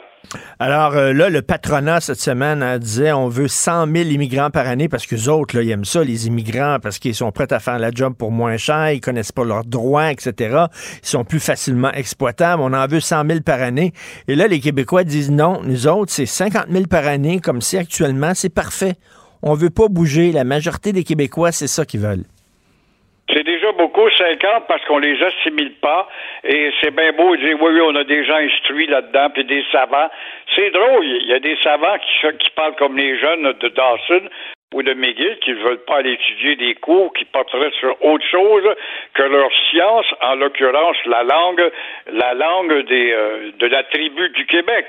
Alors, euh, et le 50 000, c'est déjà très, très difficile à digérer. Tu t'imagines faire un party sur soi 50 000 personnes à Montréal? T'as le palais des congrès pour les accueillir avec un banc et du café, mais après ça, t'es là, joue. Puis là, tu leur donnes des cartes pour aller à l'hôpital, puis là, tu leur donnes une carte de ci et de cela pour les droits de ceci et de cela. Alors, ça demande une logistique incroyable, de l'énergie, du personnel et de l'argent. Alors, 50 000, c'est en masse. Déjà à l'époque de 35 000, René Lévesque, Aujourd'hui, il n'aurait pas pu dire ça, mais il disait, écoutez un peu, là, 35 000, c'est du monde à avaler dans une société comme la nôtre, avec nos particularités d'intégration qu'on Ben, c'est ne réussit pas à accomplir. Alors, on n'a qu'à se promener dans nombre de commerces. Là, la nouvelle loi 101 va dire, ben, les employés de 25 à, à 50 vont devoir. Mais le gros problème, il est chez les employés de 0 à 25, dans les Tim Hortons, puis toutes les maudits chaînes inimaginables. Tu le sais toi-même, tu te frottes la dé là-dedans. Tu le sais toi-même, tu gueules dans ton micro, ta femme, puis combien d'autres, puis nous autres, on gueule. Ça ne change rien. Encore une fois, on travaille là-dessus. Chaque fois, chaque fois, puis là, je pèse mes mots et je n'exagère pas. Je répète, chaque fois que je me fais venir de la pizza, euh, du chinois maison ou du Saint-Hubert, les livreurs sont même pas capables de dire bonjour et merci. Je veux pas parler avec eux autres de l'œuvre complète de Marcel Proust, c'est pas ça. Je veux qu'ils me disent bonjour et merci. Ils sont même pas capables de faire ça. Alors, Ils euh, prennent le pourboire. Thank you very much. hein. Oh, thank you very much, c'est sûr et certain. Donc, mais là, regardez bien, les anglophones vont prendre ce sondage-là puis ils vont dire c'est la preuve que les Québécois n'aiment pas les immigrants. Mais il faut, il faut leur dire, il faut leur expliquer toute proportion gardée au Québec. Là, on reçoit plus d'immigrants que les États-Unis et la France. Très juste, très juste. On l'oublie, ça, Ben pour la oui, petitesse ben de ouais. notre nation. On a beau dire que le territoire est grand, mais il n'est pas habitable partout à 100 Très juste, et euh, d'autant plus que euh, Monsieur Jolin Barrette va-t-il téléphoner à tous ces propriétaires de grandes chaînes quand t'engages une petite fille derrière un comptoir, quand t'engages un gars pour aller livrer tes barbecues ou tes smoke meat, est-ce que tu vas lui dire d'avoir as-tu fait ton cours d'au moins trois, quatre mois pour apprendre le français? J'ai vu Madame euh, Madame euh, porte-parole de la communauté anglaise hier de la communauté noire. là. ma- ma- Madame Jennings? Oui, Madame Madame Jennings. Jennings. femme sympathique, vraiment. Elle a passé son temps pendant 20 minutes de temps à dire oui, mais le gouvernement du Québec suspend la charte des droits et libertés. Elle disait pas d'Ottawa, du Québec. C'est vrai qu'on en a une. Mais ne dis pas pourquoi est-ce qu'on la suspend. Ne dis pas que cette suspension n'est que pour cinq ans pour que tu te permettes de t'ajuster avec ta bande de fanatiques. Et euh, ne dis pas que pendant les cinq ans, tout d'un coup, ta bande de fanatiques pourrait aller chez Perlitz et apprendre le français. Ben, écoutez, euh, le prince Charles pourrait donner des cours de français. Prince Charles qui est sympathique, c'est sûr que c'est un symbole royaliste dont on combat surtout au Québec. C'est vrai, on est tanné d'être une colonie. Trudeau, le maudit menteur, le père, un autre menteur, Trudeau, le père, 17 avril 82, fait venir la reine pour signer la nouvelle charte canadienne, la nouvelle constitution, et on se dit durant son discours, le Canada est maintenant un pays souverain. A gardé les liens avec les Britanniques. Admettons que c'est pour des raisons historiques, émotives, ancestrales, un attachement à l'Angleterre par rapport aux États-Unis qui nous gangrène. Peut-être, mais euh, qui viennent pas nous dire que le Canada est euh, souverain. Et le prince Charles, justement, hier, va se faire achaler cet après-midi, probablement. Il finit sa tournée Hmm. par les par euh, Mary Simon, qui est même pas capable de parler l'une des deux langues officielles. On en parle une très bien. Alors là, on va demander des excuses. Ben, le prince Charles, qui était habile, d'ailleurs, la couronne ne peut pas s'excuser. Une couronne, une monarchie ne s'excuse pas. Il faudrait peut-être, un plan personnel qui admette que c'est grave ce qu'on a fait aux Indiens de concert avec Johnny McDonald avant d'accuser tous les oblats dans le décor. Là. Et euh, en même temps, euh, pourrait-il le dire aussi, on n'a pas à nous excuser, la couronne n'a pas à s'excuser, mais entre-temps, qu'est-ce qu'a fait votre petit gouvernement euh, qui était colonial à l'époque, celui de Johnny McDonald? Il Ben, en semble cas- qu'on ramène pas la balle du côté de Johnny McDonald. Ben oui, puis euh, le prince Charles pourrait dire à sa représentante, là, la- Madame, euh, euh, la, la- voyons, la gouverneure générale, il pourrait lui dire qu'elle parle français. Il pourrait lui rappeler, là, vous êtes au Canada, puis il y a deux langues officielles, ça serait bien parce que lui parle mieux français qu'elle. Cela dit, s'il devient roi, le prince Charles, pensez-vous que ses deux oreilles vont fitter sur un dixaine? C'est une grosse question. D'autant plus qu'il est un, il va être un roi condamné à une petite échéance à l'âge Ben, qu'il a. tout à fait. Mais il est le dernier vestige avec l'éducation de sa mère qui a été irréprochable, il n'y a pas de doute, mais je ne pense pas que ses fils et petits-fils sont sur la voie justement de perpétuer la noblesse de la monarchie qui coûte très cher en passant, mais qui quand même pendant tout le temps de euh, Élisabeth II a été remarquablement, en tout cas, princière et irréprochable. Mais Gilles, merci beaucoup. On se laisse sur un extrait du prince, justement, qui parle français. Bonne journée, on se parle demain. Bye. À demain. Au revoir. La reine m'a demandé de vous transmettre ses meilleurs voeux en cette année spéciale et d'exprimer la profonde affection qu'elle éprouve pour le Canada et ses habitants. Tout au long de sa vie et depuis sa toute première visite ici en 1951, Sa Majesté s'est profondément attachée au Canada. Cube Radio. Je te rappellerai que 1,3 milliard, 44 milliards de dollars. C'est beaucoup, beaucoup d'argent. À partir de cet événement-là, il y a eu un point de bascule. Un directeur de la section argent, pas comme les autres. Yves Daou. Ça, c'est notre pouvoir d'achat qui tombe. Ah! Est-ce que, est-ce que tu penses que le prince Charles est touché par l'inflation, ça? Je ne pense pas, je ne crois pas, mais nous autres, notre pouvoir d'achat, là, il tombe raide. Écoute, là, on en a parlé un peu euh, hier, là, parce que ça venait de sortir, mais là, le, le détail est, est, est sorti, euh, euh, évidemment, sous la plume de Julien McEvoy ce matin. là.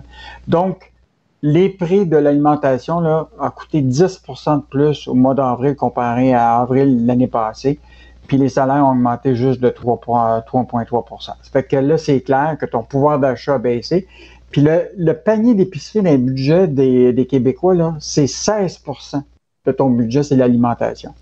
Fait que quand là, les aliments magasins qui augmentent de 9,7% les pâtes alimentaires de 20 hey, je suis en train de me demander si on ne devrait pas investir dans la compagnie de pâtes Barilla, là, qui a fait Ben 500 oui. millions de profits l'année passée. Aïe aïe. on, de- on devrait investir là. Euh, écoute, les- la tasse de café, 13% le pain, 12% Écoute, c'est le temps d'investir dans Weston au Québec. Ben oui. Euh, écoute, ça, ça se multiplie. Et comme disait Sylvain Lazare, on est comme, on pense que le- c'est le pire est, euh, est passé, mais c'est pas vrai. On est juste en première période. Imagine-toi. Mais, c'est fou parce que le prix du pain a augmenté, mais le salaire du gars qui fait le pain n'a pas augmenté, lui. Non, puis celui qui vend le pain en distribution de la famille Weston, eux autres se sont enrichis avec des, des profits énormes cette année. Donc, euh, évidemment, évidemment, là, tu, écoute, quand tu regardes le, le, le portrait global, tu te dis, écoute, les gens, à un moment, vont, vont année, tu comprends-tu? Ils seront plus capables même de mettre de, de la nourriture sur la table. En tout cas, moi, je, je trouve que il, y a quelque chose qui se passe actuellement. Puis là, c'est beau euh, penser que le gouvernement va envoyer des chèques durant la période électorale, mais il va falloir qu'il regarde vraiment une solution pour permettre, tu sais, au moins donner une pause pour cette année 2022. Parce que là, il estime que l'inflation serait sur la barre des 3% pas avant avril 2023. Mais tu sais, c'est ces entreprises-là qui disent oui, mais c'est à cause des problèmes de transport, oui, c'est à cause de l'essence, oui, c'est à cause de ci. Il faut augmenter le prix de nos denrées alimentaires. Tu dis, OK, bon, je comprends, mais sauf que leur profit ne devrait pas augmenter parce que s'ils augmentent le prix des denrées, c'est juste pour compenser pour les pertes à cause. Mais là, tu vois que non. Euh, les profits de ces entreprises-là augmentent. Ça veut dire qu'ils sont en train de nous fourrer, évidemment l'aube, là, Métro, tous les grands distributeurs ont vu leurs profits euh, augmenter. Ben là. Donc, euh, puis, euh, puis ça, c'est clair. Puis les salaires n'ont pas augmenté, là, tu sais. Ben non. De 3,3 de plus que 3,3 là. Fait qu'il y a quelque chose qui, qui est un peu insidieux dans tout ça. Puis moi, je, bon, les, mm. les gens sont peut-être se disent, bon, on va laisser le vent passer, puis on verra en 2023. Mais en tout cas, pour le moment, là, c'est vraiment la catastrophe pour les consommateurs. Donc, un pouvoir d'achat qui chute drastiquement, puis les gens vont devoir regarder euh, toutes sortes de solutions pour euh, s'en sortir parce qu'ils n'auront pas plus d'argent dans leur portefeuille. Puis là, ce qui arrive, c'est que pendant la pandémie, les gens avaient moins dépensé. Euh, écoute, les rendements à la bourse allaient bien. tout allait, puis il y avait un taux d'épargne plus élevé, mais là, le taux d'épargne, oublie ça, là, ça c'est ça a complètement disparu. Ben oui, écoute, là, puis euh, les gens qui veulent acheter une maison, bonne chance. Les jeunes, ça, ils pourront pas acheter une maison. Euh, euh, mais ceux qui ont fait des affaires d'or aussi pendant la pandémie, ce sont les fraudeurs. Écoute, très bonne chronique de Pierre-Olivier Zappa ce matin dans la section argent. Les fraudeurs ratoureux. Écoute, tu sais, il existe un centre antifraude de la GRC là, que tu peux appeler quand tu, tu sens que tu as eu une fraude. Là.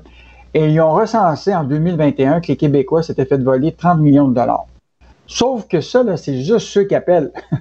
Parce qu'il y en a une majorité qui n'appellent pas.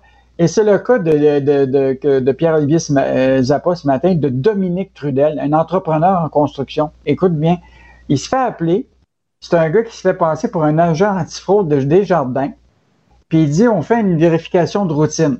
Fait que le gars, il l'écoute ce qui est fascinant, c'est que le, gars a l'air à avoir pas mal d'informations sur cet entrepreneur-là. Il y avait comme du détail d'informations confidentielles.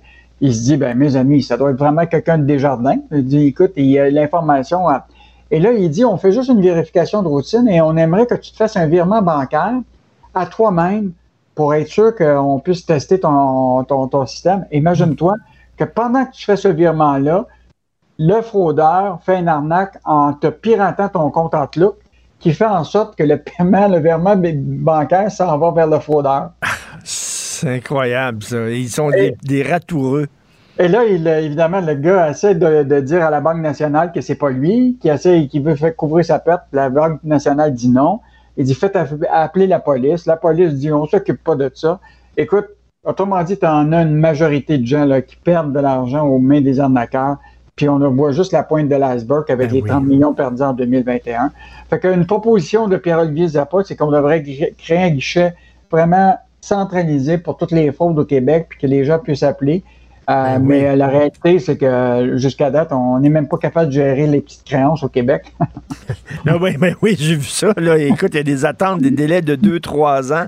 Euh, en terminant, Denis Lévesque, qui a, quitté son, il a quitté son émission. Je ne sais pas s'il y a eu une prime de départ, Denis, quand il a quitté son émission. Je pense qu'il va avoir un 100 cassettes avec un petit peu de vin. Les gens vont dire bonjour, puis c'est tout. Sauf qu'au gouvernement, quand tu quittes, ils vont te dire de quoi? Tu as des belles primes de départ. Alors là, c'est un VP d'Investissement Québec. Il a décidé de sacrer le camp, M. Alex Alexandre Sibert et il part avec une petite prime de quoi? 379 000 Exactement. Puis lui, il avait une rémunération déjà totale de 511 000 dans...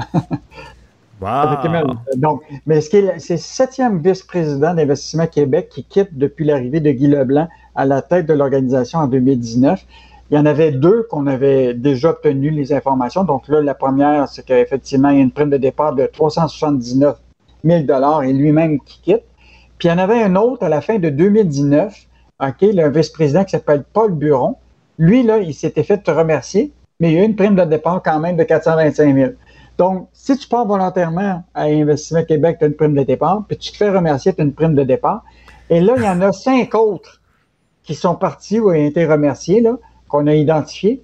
Et imagine-toi, on, leur- on leur a demandé de nous donner les primes de départ et ils refusent de nous donner l'information. Ah oui. Mais Donc, si tu es euh, remercié, c'est que tu fais pas la job comme du monde. Si tu fais pas la job comme du monde, tu me dire pourquoi tu aurais une prime de départ? La prime, c'est au mérite. C'est pas automatique. C'est bizarre, ça. Puis en plus, tu, si toi-même tu décides de quitter toi-même, ben écoute, c'est toi, tu as tes risques et périls. Là. Et Ben surtout oui. que on peut, peut s'entendre que ces gens-là qui, qui obtenaient déjà presque un demi-million en rémunération ont-ils besoin d'une prime de départ? Ben oui. Tu sais, c'est c'est une augmentation de salaire déguisée. On le sait tous, là, vraiment. Merci beaucoup, Yves Daou. On se reparle fait demain. plaisir. Salut. Bye-bye. Martino. Même avec un masque, c'est impossible de le filtrer. Vous écoutez Martino. Cube Radio. Est-ce que les personnages devraient survivre à la mort de leur auteur? C'est une sacrée belle question d'éthique et de morale. On devait avoir un nouvel album de Gaston Lagaffe. Vous savez, Franquin, le père de Gaston Lagaffe, est décédé en 1997. Et euh, sa fille, là, il y a un autre dessinateur qui devait faire un album de Gaston Lagaffe qui était censé sortir. Et euh, sa fille a dit non, non, non, non, non, là. Mon père, il était clair, il voulait que le personnage meure avec lui puis que personne puisse continuer à faire des albums de Gaston, euh, de Gaston Lagaffe.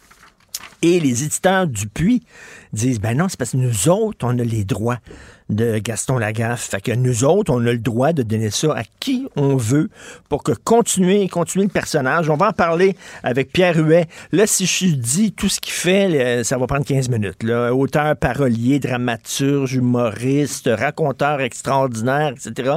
Et très, très grand amateur de BD. Euh, Pierre Huet, bonjour. Bonjour. Et ami de Franquin.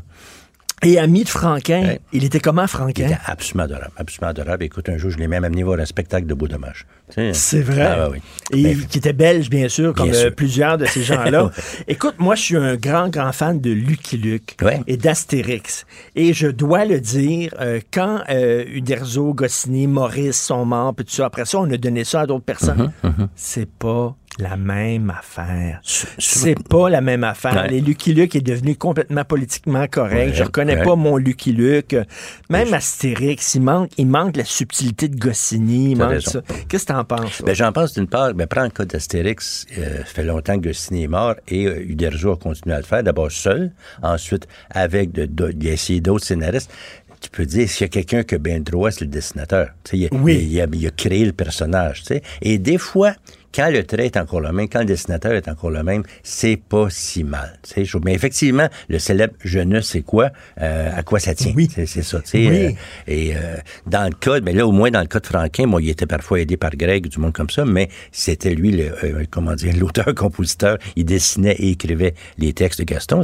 Alors, mais tu sais que c'est un Québécois qui reprenait le Gaston. L'album qui est arrêté, c'est- celui qui dessine ici les nombris. Et le, Oui. le trait est remarquable. Puis de fait, euh, faire, tu sais, parce que, que Franquin, ce qu'on appelle l'école belge, et que certains appellent l'école des gros nez, c'est-à-dire, ça pense aux schtroumpfs, des choses comme ça, des gros nez, les gros nez belges.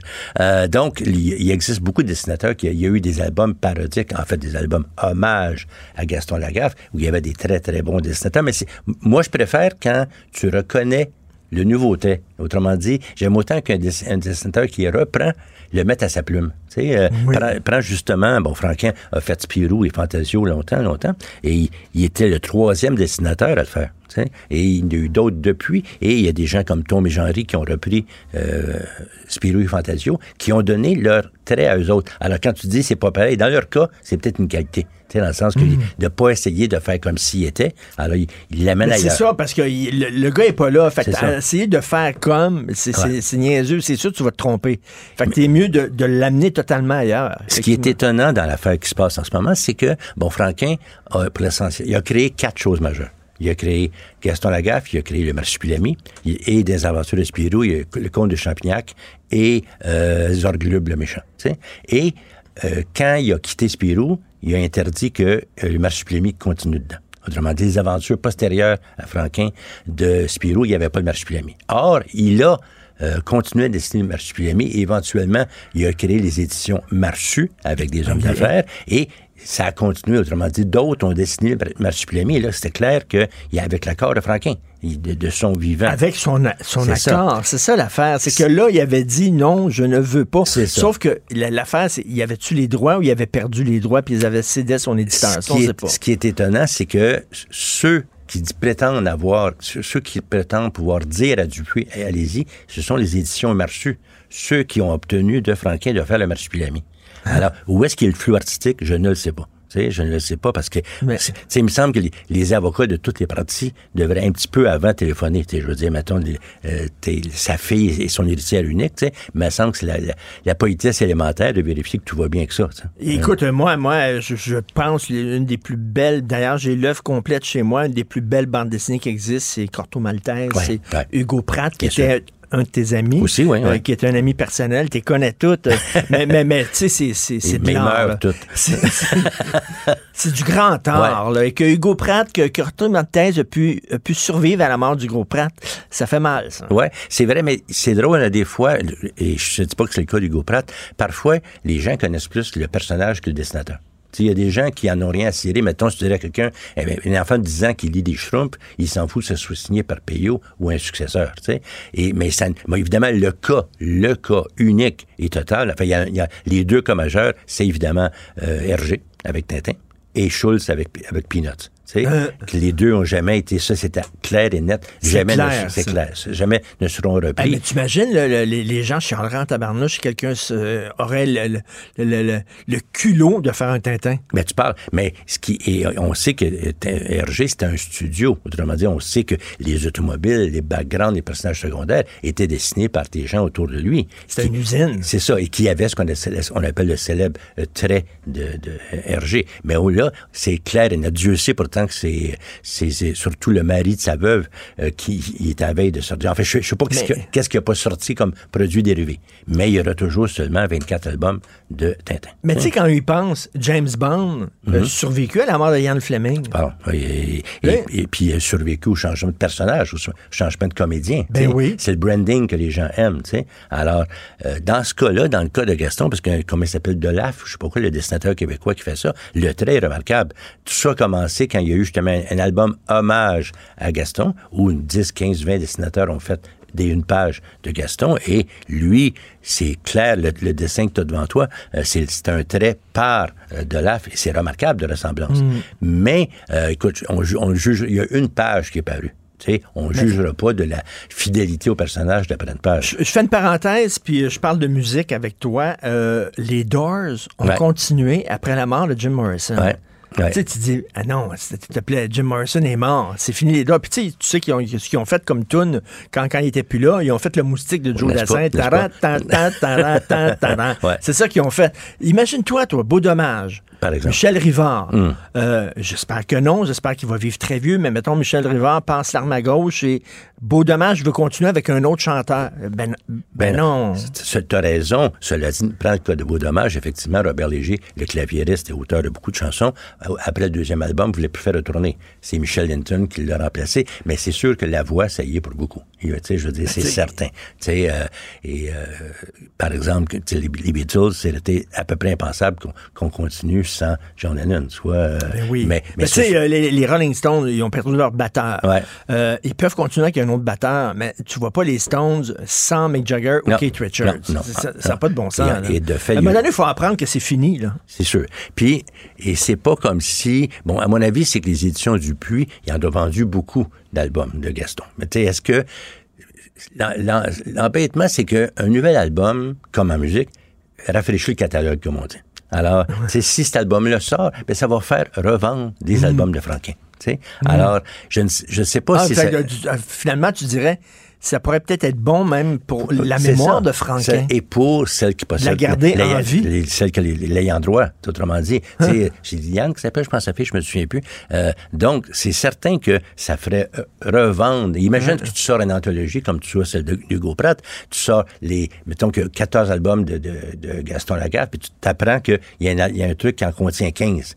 Mais tu vas peut-être tu vas l'acheter pour avoir le nouveau, peut-être. Ben oui. Et ça fait... C'est sûr qu'il faut, faut pas jouer les faux culs. Ça aide aide, j'ai le terme, mais ça aide le catalogue. T'es pas, pas un puriste, toi, en Non, mais- ah, Franquin est mort, faut plus toucher à ça. Je suis surtout un puriste de respecter la pensée. C'est si le, si le gars a dit clairement non, on reprend pas le personnage, ça s'arrête là. T'es- t'es- t'es- T'essayes pas de contourner, t'essayes pas de trouver des manières de dire on a retrouvé des, des vieux mauvais dessins de lui. On, parce que ça, ça arrive aussi. Des fois, quand quelqu'un meurt, je pense à British est morte, euh, le Nouvel Obs a sorti 10, 15 planches d'elle, inédites, puis euh, je, je voyais un petit peu pourquoi elles étaient inédites. Parce Hmm. que elles, avaient dû être refusées par le Nouvel Observateur. tu.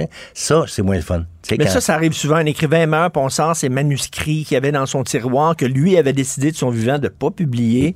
Puis tu sors. Mais en Et- même temps, comme, comme lecteur, il faut que tu sois indulgent en disant. Ben, Et même chose en musique. Tu sais comme moi, quand on a, on a sorti les trois anthologies des Beatles, Oui. il n'y a pas grand-chose qu'on a rajouté là-dessus que tu dis « Hey, wow, je suis-tu content la d'avoir ça? fameuse tune, c'était quoi, Blackbird ou quelque Euh, chose comme ça, je me souviens Quoi, plus. quoi. Free as a Bird? Free as a Bird. Ben, Ben, ça, ouais, pas, ouais, ouais, euh, c'est pas, il n'y a pas de quoi changer tu sais. Mais effectivement, si le groupe à l'origine n'avait pas retenu tel tune pour un album, il y a peut-être des raisons. Euh, Exactement. Alors donc, c'est- c'est rare que les inédits nous font bondir de joie. Toi, tu as, eu beaucoup d'amis euh, chez les BDistes. Ouais. Tu étais très chum avec Claire Bretéché. Mhm. Tu étais très chum avec Hugo Pratt. Je, Ouais. je suis jaloux comme tout. Tu étais chum avec Franquin, avec plein d'autres.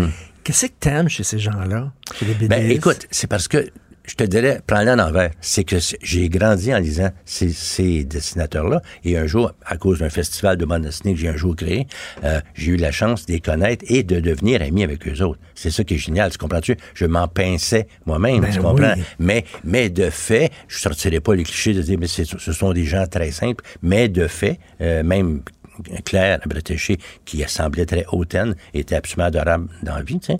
Hautaine, hautaine le reste, le reste du temps, mais... euh, donc, c'est ça. Alors, effectivement, j'ai eu la- l'énorme chance, privilège de connaître ces gens-là, puis d'avoir quelques dessins chez nous. hein. C'est ça. oui, ils t'ont donné des planches Ouais, ouais, ouais, ouais, ouais. inédites. Ça, c'est extraordinaire. Des objets de collection. C'est extraordinaire parce que pour eux, une fois que les films ont été faits, le film étant comme une photo de la planche, les- la, la planche originale, ils tiennent pas beaucoup. J'ai des trucs ahurissants de Tardy ou des choses comme ça, là, que t'en, t'en pleurerais, tu sais, parce que te donner euh, une Wow. planche comme ça, ça il y en a rien c'est À Paris, l'été dernier, je suis allé voir une exposition de Goscinny. C'était extraordinaire. Une grosse expo. Là. Puis tu te dis, là, c'est- ce gars-là, c'est un artiste. Tu là. parles, tu parles, parce que Ouais. souvent, les bons scénaristes crayonnent pour leurs dessinateurs. Alors, c'est, c'est bien fun de voir ce, que- ce qu'ils ont fait à l'origine, tu sais. Ah oui, tout à fait. Ben, merci beaucoup. Écoute, on pourrait se parler pendant une heure avec toi. Euh, merci, c'est toujours extrêmement intéressant. Et puis, euh, on va se reparler de Symphorien.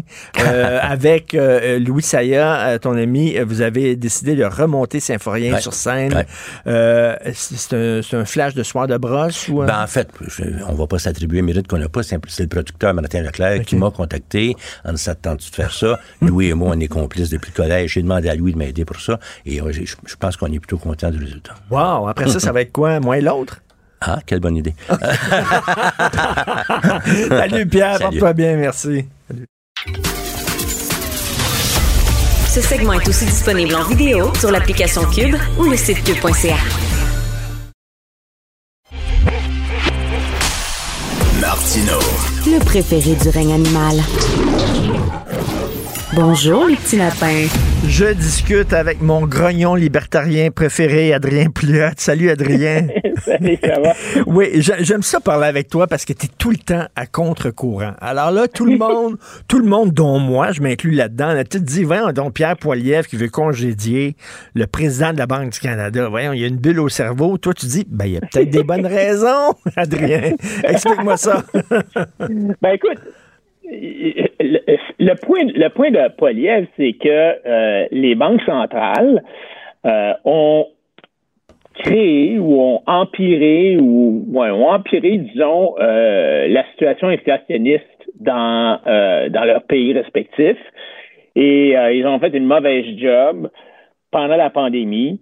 Et c'est à cause de cette mauvaise job-là qu'on est poigné avec une inflation de 7% actuellement qui risque même d'être plus que ça. Bon, tu sais, congédier, je, je- je pense que je pense qu'en théorie, même légalement, il peut pas le congédier, là, parce que euh, le président de la Banque du Canada, il est nommé par un conseil d'administration, puis euh, mais tu sais, dans un sens, c'est un peu comme le président de la Caisse de dépôt. Tu sais, il y a un conseil d'administration qui nomme le président, je Ben pense, oui. euh, de la Caisse de dépôt, mais on sait bien que c'est le premier ministre qui décide. Mais le, le point important, c'est tu sais, il faut réfléchir sur c'est quoi l'inflation, d'où est-ce que ça vient l'inflation, comment est-ce que c'est arrivé, puis quel est le rôle de la Banque du Canada là-dedans? Quand tu regardes, Richard, le déficit du gouvernement de Justin Trudeau dans les deux dernières années, c'est 360 milliards. Hmm. Ah oui, c'est énorme. C'est beaucoup d'argent. Ah, rappelons-nous qu'un milliard, c'est 1000 millions. Là. Alors, c'est 360 000 millions. c'est des chiffres qui sont quasiment incompréhensibles. Bon, mais alors, et, quand tu regardes le rôle de la Banque du Canada, qu'est-ce qu'elle a fait, la Banque du Canada? Elle a euh, virtuellement, si tu veux, en guillemets, imprimé 400 milliards de dollars, puis elle a mis ça dans le compte de banque du gouvernement. Écoute, attends une minute, il me semble que euh, Adrien, tu as une bonne mémoire. On riait des créditistes quand il disait ça. Tu sais, les créditistes, ils disaient, bon, on va imprimer de l'argent, puis on les trouvait niaiseux. non, mais, ouais, mais c'est parce que quand tu imprimes de l'argent comme ça, plus que euh, la croissance naturelle de l'économie, mm. à un certain point, il y a trop de dollars qui courent après pas assez de biens. Mm. Je vais te donner un mm. exemple. Toi, Richard, tu es propriétaire d'un cinéma. il y a 200 sièges dans le cinéma. OK? Donc, tu imprimes 200 billets. Tu vends chaque billet 10 mettons. Et euh, l'acheteur, ben, les gars, quand ils arrivent dans le cinéma, il n'y a, y a pas de chicane sur les sièges parce qu'il y a 200 têtes, il y a 200 billets. Puis les billets valent, mettons, 10 Mettons qu'un mois matin, tu te lèves, tu te dis, hey, j'ai une maudite bonne idée. Je vais vendre 400 billets. Je vais faire bien plus d'argent. Je vais faire 400 fois je vais faire 4000 pièces au lieu de 2000 pièces. Alors, tu imprimes 400 billets, puis tu vends ça à tout le monde. puis là, alors, imagine, tu as 400 personnes dans le cinéma, puis il y a 200 sièges. Ben oui. Alors, alors là, ça prend comme deux billets par siège. Donc, le billet qui valait 10 piastres, ben là, il vaut rien que 5 piastres, ça t'en prend deux, tu sais. Donc, mm, la valeur du billet a diminué de moitié. Alors, l'inflation, dans le sens de, de, de l'impression de papier-monnaie, d'augmentation de, de la masse monétaire, c'est ça que ça fait, c'est que ça diminue la valeur du papier. Ou inversement, ça, fait que tu as besoin de plus de papier pour acheter le même bien, donc tu as de l'inflation. Et alors, la, Banque du Canada a financé, elle a imprimé, entre guillemets, c'est pas, il n'y a pas d'imprimante à quelque part, là, tu sais, mais tout se fait de façon électronique maintenant. Alors, la, la, la, la Banque du Canada a crédité, elle a mis dans le compte de banque du gouvernement de Justin Trudeau 400 milliards de dollars que Justin a dépensé allègrement à gauche et à droite et puis, euh, bon, pendant la pandémie, évidemment, il n'y avait rien à acheter parce que tout était fermé. Mais là, ça, que tout est réouvert, ben là, les gens, tu sais, achètent. Puis, c'est vrai au Canada, c'est vrai aux États-Unis, c'est vrai dans tous les pays, ils ont tous fait la même affaire, peut-être quelques exceptions près, comme peut-être la Suisse.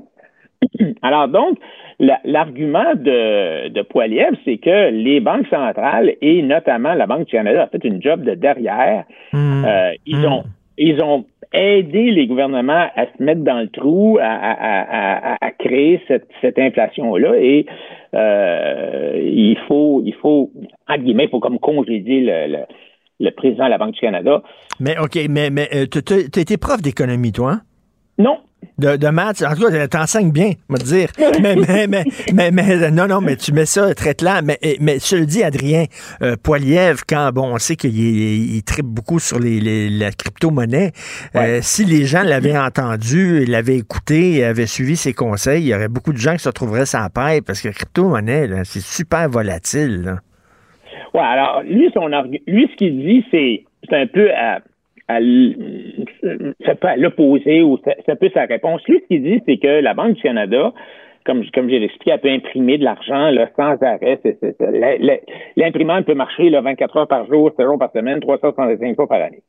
Le, le Bitcoin, la, la, la crypto-monnaie Bitcoin, spécifiquement celle-là, il y a une limite qui est bâti dans le code, dans l'ADN du Bitcoin, dans le code mm-hmm. informatique. Il y a une limite au nombre de Bitcoins qui peuvent être en circulation. C'est 23 millions. Alors, ce qu'il dit, c'est que une, monnaie dont la, dont la quantité est limitée va éviter justement cette dévaluation-là qu'on voit maintenant avec le papier-monnaie. Tu ne pourras pas n'imprimer plus que 21 millions, 23 millions, je pense que c'est 21 ou 23, je ne me rappelle plus. Et, alors, donc, la, lui, son argument, c'est de dire, ben, quelque chose comme le Bitcoin euh, empêcherait naturellement, automatiquement, la, la, dévaluation ou l'impression euh, folle de, de papier-monnaie. Bon, et c'est sûr que il y a une couple de pays là, qui, ont, qui ont rendu le Bitcoin comme étant la, la, la, monnaie légale dans leur pays. Je pense qu'il y a le El Salvador, puis un autre pays à quelque part en Afrique qui vient de le faire. C'est sûr que c'est pas, c'est très volatile, puis mais c'est très, il faut, il faut que, tu sais, moi, moi, quand je vais, mettons, euh, euh, tu sais, pour mes, mes, mes, finances personnelles, tu rencontres un, conseiller financier, puis il dit, c'est quoi ta gestion du risque? Est-ce que tu aimes le risque élevé ou tu es allergique au risque ou risque moyen? Moi, c'est le temps moyen. Mais quand tu te lances dans le Bitcoin, là, il faut que, il faut que tu attaches ta ceinture parce que c'est les montagnes russes. Oui, alors, alors je pense que l'argument, ce que, ce qu'il dit, Poiliev, c'est que le Bitcoin devrait être euh, une façon légale de payer au Canada, mais il dit pas que ça devrait être la seule. Il, dit on peut continuer à garder le dollar canadien, mais on pourrait avoir une deuxième monnaie légale qui est le Bitcoin. Moi, j'en ai les Bitcoins, tu sais, puis je n'ai pas beaucoup, puis ça fluctue, là, ça fluctue beaucoup. Mais j'aime beaucoup le concept du Bitcoin où tu dis, ben, c'est tu peux pas l'imprimer plus que tant, 21 millions. Et euh, donc, tu peux pas les... Parce que, tu sais, dans dans l'histoire de l'humanité, les monnaies, là, ils sont, ils finissent toujours le souverain, le roi, le prince, le, gouvernement, le premier ministre, finissent toujours par dévaluer. Puis les Romains, c'est tout ce qu'ils faisaient. Euh, il y avait une pièce, c'était de l'argent, mettons. Alors tu disais, OK, euh, mettons, un dixième d'once d'argent, euh, faisait une pièce avec ça, puis euh, là, ben, la pièce servait à, euh, de monnaie d'échange. Tu sais. Hmm. à un certain point, le souverain, il s'est dit Hey, j'ai une idée. Je vais prendre un punch, le mot anglais, puis je vais faire un trou dans le milieu de la pièce. Alors là, tu vas avoir une pièce avec un trou dans le milieu, là, un petit rond là, vide, là. puis je vais dire à tout le monde, il n'y a rien de changé. C'est la même, c'est la même pièce, puis euh, hmm. faites-nous en pas, c'est la même affaire. Alors, les gens disaient, oh, qu'est-ce correct. Alors, ils prenaient la pièce, puis au lieu d'être un dixième d'once, ben là, c'était rendu, disons, un vingtième d'once. Puis le souverain, lui, ce qu'il faisait avec le, le, coup de beigne, là, ben lui, il faisait un paquet de, de pièces à lui, là, tu sais. Il avait volé le monde, finalement. Alors, c'est un peu le même principe. toi, c'est ton côté libertarien en disant pourquoi on m'obligerait à, payer mes transactions avec seulement une seule monnaie? Pourquoi ce serait la même affaire pour tout le monde? J'ai le droit, en tant que libertarien, de pouvoir régler mes transactions comme je l'entends. C'est ça. soit par le troc, soit par le troc, soit par l'argent canadien si je veux, soit par les bitcoins si je veux. Oui, en pratique, là, euh, de dire euh, que le Bitcoin est une, une, des monnaies légales du Canada, ce que ça voudrait dire, c'est que, par exemple, si tu veux payer tes impôts, actuellement, si tu veux payer tes impôts au Canada, tu es obligé de les payer en dollars canadiens parce que le dollar canadien est la seule monnaie légale. Ben là, si le Bitcoin était une deuxième monnaie légale, tu pourrais payer le gouvernement, tu pourrais payer des impôts avec des Bitcoins. Ça ne change pas grand-chose en pratique. Tu sais, je veux dire, le langage de Poiliev, c'est c'est plutôt théorique. Puis je, hmm, sais pas pourquoi se mettait en emphase là-dessus. finalement, c'est un peu, c'est un peu ésotérique son affaire. Mais je comprends ton point de vue, c'est que son point de vue, c'est que les banques centrales font une mauvaise job. Puis tu sais, entre toi et moi là, le gouvernement n'est pas capable de rien gérer. T'sais, ils sont même pas capables de gérer leur système de paye, là, Phoenix. Là. Alors de dire en plus de ça, on va leur laisser gérer la masse monétaire. Ben, tu sais, il y a bien du monde qui dit, il y a quel, ben, pas bien du monde, il y a des gens qui disent, ben, tu dis la question se pose. Euh, la question se pose. Moi, j'ai déjà lu quelque part qu'il y a même des villes qui ont, qui ont comme leur propre monnaie. Oui. Il y a des gens dans des villes qui ont fait leur propre monnaie pour eux autres, qui circulent pour eux autres, qui, qui est acceptée dans les restaurants, dans les commerces. Ben, je sais pas si, ben, toi, je sais que tu aimes beaucoup l'histoire puis tout ça, mais les, la, la banque Molson, a déjà, puis euh, d'autres banques aussi, mais je sais que la banque Molson, là, au Canada, là, elle avait son propre sa propre monnaie. Il y avait des dollars qui étaient imprimés. C'était écrit, c'était un dollar de la banque Molson qui était backé, excusez-moi anglais, là, mais qui était, il y avait une once d'or en arrière de chaque 35 billets qui étaient émis par la banque Molson. Puis les gens savaient que avec ce, billet-là de la banque Molson, si jamais ils voulaient avoir de l'or, ben, il était capable d'aller à la banque Molson, puis la banque Molson, elle allait dans son coffre-fort, puis elle, elle, prenait 35 ou une once d'or, puis elle la donnait à la personne. Tu sais, alors, c'est, plutôt que de transporter de l'or pour faire tes échanges puis ton troc, c'est parce que c'est lourd de l'or. Mm. Alors donc, euh, la banque Molson a dit, écoutez, donnez-moi votre or, je vais vous donner les billets, puis si jamais vous voulez avoir votre or, ben rapportez le billet, puis on va vous redonner l'once d'or. Tu sais. Alors ça, c'est comme ça vraiment que le, papier-monnaie a, commencé. C'est une façon beaucoup plus pratique de faire des échanges commerciaux euh, que de se promener avec de l'or ou euh, mm-hmm. historiquement, il y a eu toutes sortes de choses, des pierres euh, précieuses, euh, des tulipes dans le il, y a, toutes sortes de choses qui ont servi de monnaie d'échange. Ben, il y a des gens qui fonctionnent par le troc. ah, c'est ça. Je te donne 15 pains, tu me donnes une tondeuse. Euh, ça. chacun a décidé quoi vaut quoi, puis tout ça.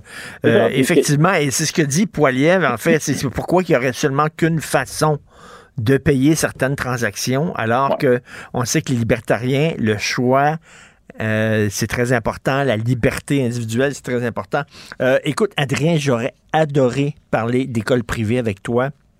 Parce que j'ai trois enfants, sont tous allés à l'école privée. J'en suis très fier. Je n'ai pas honte de ça. Et chaque fois, ça revient régulièrement où on veut abolir l'école privée. Et là, il y a une nouvelle gang qui s'appelle l'école ensemble. La semaine prochaine, OK, on n'a plus le temps, mais la semaine prochaine, on fait toute la chronique sur l'école privée. Avec plaisir, Richard. Il faut refaire ce débat-là. On dirait qu'ils ne comprennent ah pas. Il y a quelque chose qu'ils ne comprennent pas. Là. Ça euh, comme un disque passé. On veut éliminer la concurrence. On veut avoir le monopole de l'éducation publique. C'est toujours la même affaire. Ben, c'est ça. Puis c'est les riches qui peuvent se payer l'école privée, alors qu'au contraire, si on cesse de subventionner les écoles privées, là, ça va être rien que les riches. Effectivement. exactement. Ils ne comprennent pas ça. OK, merci, professeur Adrien. professeur Adrien Pouliot, salut. C'est mieux ça, professeur Adrien Pouliot, que Grognon. Ah, OK. Monsieur professeur Grognon. Salut. Martino. Des fois, quand on se sent contrarié, ben c'est peut-être parce qu'il touche à quelque chose. Alors, le rôle de Mathieu Bocoté cette semaine sera retenu par Nick Payne, analyste et chroniqueur politique. Salut, Nick. Tu dis que je tenais le rôle? tu as ça souvent dans les pièces de théâtre, là, avant la pièce de théâtre, quand l'acteur principal est malade, ils disent tout le temps le rôle euh, sera maintenant tenu par. Euh, non, non, non, personne n'est remplaçable, ni, euh, ni Mathieu Bocoté, ni toi. Mais oui, donc. Ça un rôle de composition pas mal. Écoute, Nick, parle-moi donc de tiens, Charlotte Cardin, on va parler de culture, ça serait le fun. Qu'est-ce que ça a dit sur Charlotte? Ah, ben écoute, elle, elle rafle les, les Junos, hein, euh, donc les euh, triomphes euh, au Canada, semble-t-il. On nous a fait de belles grosses manchettes triomphantes aussi avec ça dans nos médias. Elle a une voix extraordinaire, là, cela dit. Oui, oui, c'est vrai. Puis il y a des perles de, de réalisation hein, dans ses, je trouve, dans ses, son plus récent album. C'est bien fait, c'est vraiment bien ficelé, tout ça. alors là-dessus, non, j'ai pas beaucoup de euh, de, critiques à faire. Évidemment, moi, je te dirais, Richard, je me transforme un instant en parlant de rôle de composition en critique euh, artistique. Oui. Pour moi, ça demeure, à part quelques belles trouvailles, là, ça demeure de la pastiche de, chansons américaines, l'authenticité en moins. Euh, ça m'intéresse, disons, moyennement à cause de ça. J'aime autant aller chercher le produit original que, que l'imitation, euh, si tu veux, dans ces. Mais, il y a un professeur, il y a un professeur euh, qui a écrit une lettre dans la section Faites la différence du Journal de Montréal qui pose une bonne question. Est-ce qu'elle aurait gagné, parce qu'elle a gagné euh, toutes les Juno quasiment, est-ce qu'elle aurait gagné ces prix-là si elle avait chanté en français? Parce qu'elle chantait en anglais. Oui, il, se répond à lui-même dans le texte très pudiquement. Il répond Je n'en suis pas certain. euh, Richard, moi, je suis certain qu'elle n'aurait pas remporté ces prix-là. Euh, c'est bien évident. En fait, des fois, j'ai l'impression que c'est une espèce de prime, une espèce de récompense pour lui qu'on lui donne pour avoir pour s'être si bien attelé à la tâche d'avoir l'air parfaitement euh, canadienne anglaise ou américaine anglaise. Hein. l'impression que ça me donne. Mais plus largement que ça, non, évidemment que si elle chantait en français, elle n'aurait pas atteint ce, sommet de gloire aux Junos. Il faut, par ailleurs, il faut le dire, pour mettre les choses en perspective, les Junos, dans le monde euh, anglophone, tout le monde s'en fout. Là. Oui. C'est quand même une remise de prix régionale. Il faut dire ça. Je comprends qu'il y a eu quelques manchettes à travers l'Amérique, mais c'est pas le triomphe qu'on imagine ici du Québec. Souvent, vu d'ici là, les nôtres qui s'exportent un peu en anglais, on a l'impression qu'ils sont rendus jusqu'à la planète Mars et que c'est le, le triomphe planétaire. C'est notre mentalité à mon point de vue, de dominer ou de coloniser qui fait ça un peu. On n'est pas les seuls hein, là-dessus dans d'autres pays du monde. Mais, mais, mais tu sais, euh, Nick, euh, euh, ça joue ces deux sens, les deux solitudes. Tu dis, Charlotte Cardin, elle n'aurait pas été vraiment reconnue comme une chanteuse canadienne si elle avait été en français. Mais as-tu déjà vu, toi, à la disque, un hommage à Leonard Cohen? Qui demeurait à Montréal, qui était un Québécois. Je suis désolé, il a vécu toute sa vie ici. Il est enterré au cimetière juif euh, euh, sur le Mont-Royal. Euh, c'est un Québécois. jamais la disque rendu hommage à Leonard Cohen. Pourquoi? Il chante en anglais? Oui, tu as, raison, mais là, c'est particulier. Il y a un problème. Là. La disque est vraiment vouée à. C'est un peu comme la, fameuse histoire du Festival de la chanson de mm. là, puis de Samian. Il est voué à la chanson francophone. C'est difficile de faire de la place à tout le monde. Bon, bref. Mais euh, plus, largement, je pourrais retourner ton exemple dans l'autre sens, Richard. Largement au Québec, euh, Leonard Cohen, euh, comme de très nombreux artistes canadiens, anglais, sont très aimé, très connu et reconnu. C'est le moins qu'on puisse dire pour Cohen. C'est une idole pour plusieurs. Euh, il y a deux, il y a deux murales hein, de Leonard Cohen à Montréal, deux grosses murales sur des, sur des bâtiments. Non, non, écoute, on l'aime d'amour et on le connaît très bien. Euh, tandis que si je te pose la, si je pose, euh, si je m'en me promener à Toronto, mais pas juste à Toronto, quatre pieds à l'ouest de la rue Saint-Laurent, si je demande à quelqu'un qui est Éric Lapointe, Gilles Vigneault, euh, je sais pas moi, Normand Bratoit que tu recevais récemment, Richard Martineau, euh, ils sont pas au courant. Non, mais euh, Leonard Cohen, c'est un, monument, là, tu sais, ça, ça, ça, dépasse, là, tu sais. On a demandé au magazine Rolling Stone, il y a quelques années, à plein, plein, plein de chanteurs, là, des dizaines et des dizaines d'auteurs-compositeurs, des chanteurs très connus, quel était, selon eux, le meilleur auteur-compositeur-interprète de l'histoire de la musique, puis ils ont le premier, c'est Leonard Cohen qui est sorti. C'est énorme. Là. Ah oui, oui. Ah oui, non, absolument. Puis il y a quelque chose de, de, de Montréalais chez lui, euh, de, de, de, tout à fait québécois. Euh, c'est un homme qui comprenait aussi, qui connaissait bien le Québec français. Mais je, je réitère, euh, hum, Richard, hum, hum. le fameux concept des deux solitudes qui vient de Hugh McLellan, là, un roman de 1945 qui, qui est intitulé comme ça.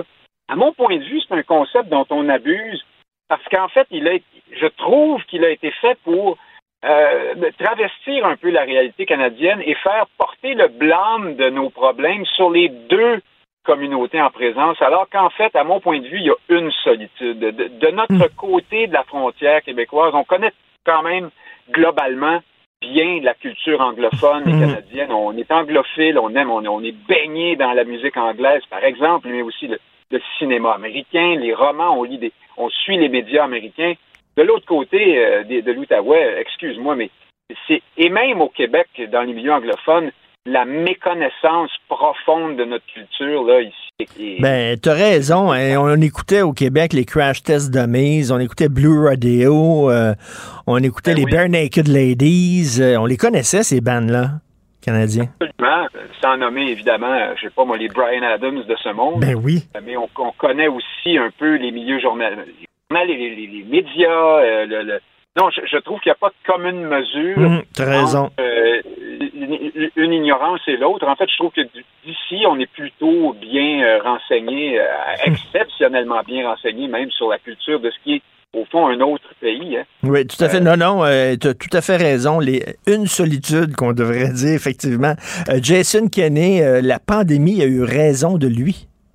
Ah, c'est exactement ça. Et c'est fascinant parce que, bon, on pourrait parler de politique albertaine, mais je t'avoue franchement que ça m'intéresse pas beaucoup. Mais le, cas Kenney, lui, est intéressant parce qu'il nous rappelle que, je sais pas si tu as noté ça toi aussi, Richard, mais pendant la pandémie, la pandémie a agi comme une espèce de nouveau clivage politique. Hein? Oui facteur de, division, de clivage politique. Et c'est surtout à droite que ça a semé de la zizanie, que des amitiés se sont brisées, que des, nouvelles fractures sont apparues.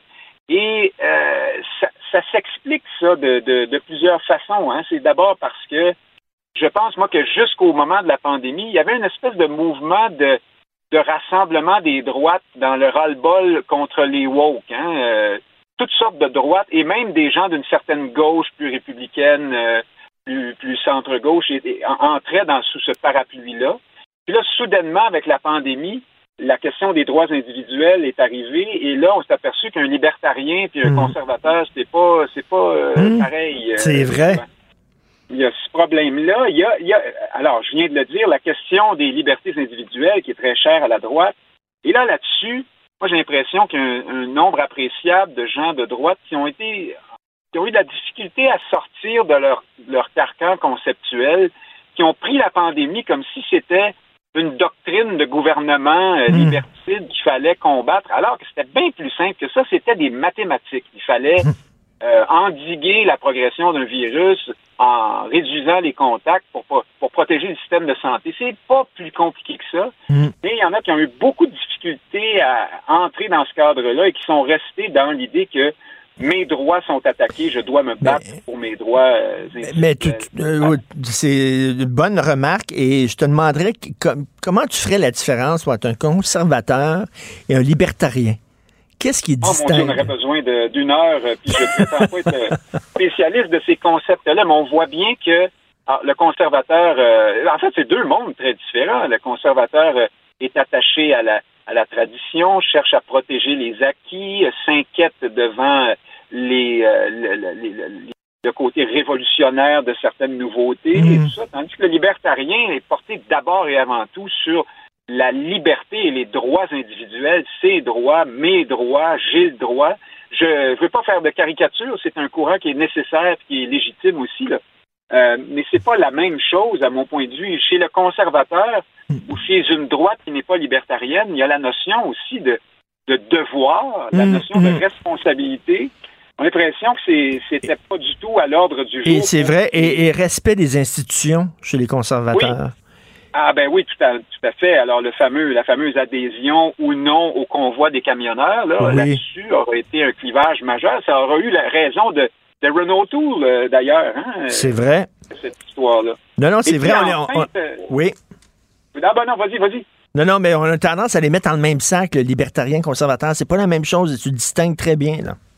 Ah non, non, c'est ça, ça a été révélé par la pandémie. Puis j'ai un dernier élément important, je pense, c'est que la droite, euh, en général, l'étiquette large de droite est beaucoup plus peuple en ce moment euh, que la gauche.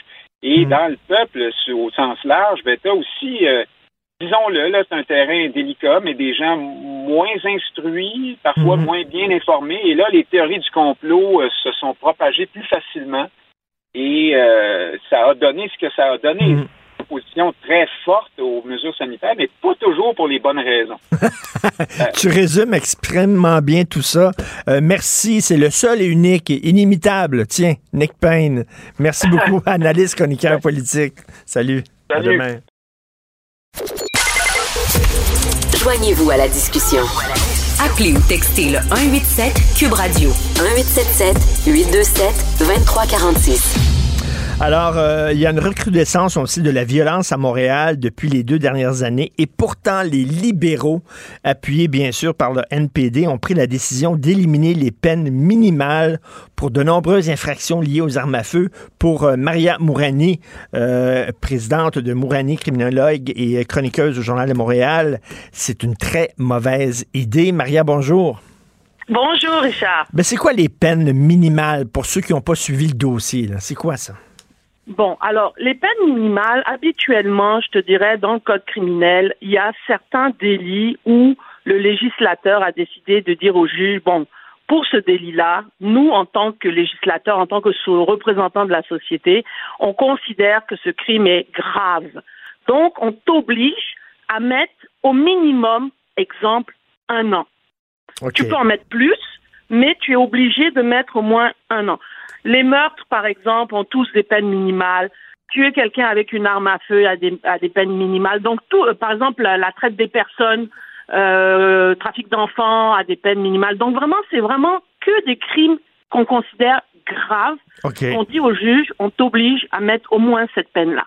OK. Et là, les libéraux veulent enlever ça, euh, veulent enlever ça euh, parce qu'on dit on veut lutter contre la surreprésentation des Autochtones et des personnes racisées en prison. Oui, c'est ça qui est aberrant. Ben oui, je comprends pas. C'est complètement aberrant parce que d'une part, ça n'a pas fait ses preuves. Je t'explique. D'une part, on peut, on peut ne pas être en accord avec les peines minimales en disant bon ben voilà, on veut que le juge y décide de A à Z. On peut, on peut faire ça. On peut avoir cette option-là et puis on peut être pour les peines minimales aussi. Donc, tu sais, il y a comme deux grandes euh, philosophies là par rapport hmm. à ça. Il y a ceux qui sont pour, il y a ceux qui sont contre. Jusque-là, tout va bien.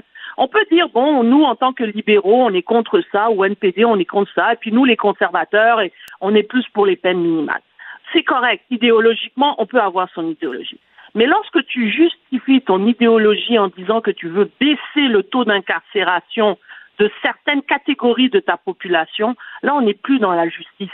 C'est-à-dire, on Ben n'est plus dans l'impartialité. Tu sais, la fameuse statue qui représente la justice, elle est aveugle. Hein? Elle tient Mhm. une balance et elle est aveugle. Parce que la détermination de la peine, elle est déjà dans le code criminel. Et elle dit déjà au juge, pour que tu détermines la bonne sentence, tu dois tenir compte du délit, de l'historique du, criminel. Tu, dois, tu, tiens compte de ces éléments-là. Mais en 1995, alors, 96, pardon, ils ont décidé que pour lutter contre le taux d'incarcération, c'est-à-dire la surreprésentation des autochtones dans euh, les pénitenciers fédéraux, ils vont créer des mesures qu'ils pensaient alors allaient régler le problème. Alors qu'est-ce qu'ils ont fait? Ils ont créé le sursis, ce qui n'est pas une mauvaise chose parce qu'au fond le sursis, il permet à tout le monde hein, qui est pas trop criminalisé, puis qu'on peut réhabiliter en société, ben, de le faire. Parfois c'est mal utilisé. Parce que je te dirais qu'il y a un méchant paquet de pédophiles qui ont eu des sursis qui n'auraient pas dû les avoir. Et puis, je, je n'exagère pas, en 2002, dans l'affaire Scorpion, il y a pas mal de gars qui ont eu des travaux communautaires et puis des sursis parmi les clients qui ont touché des petites filles de 14, 15 ans, 16 ans. Ça, c'est une affaire.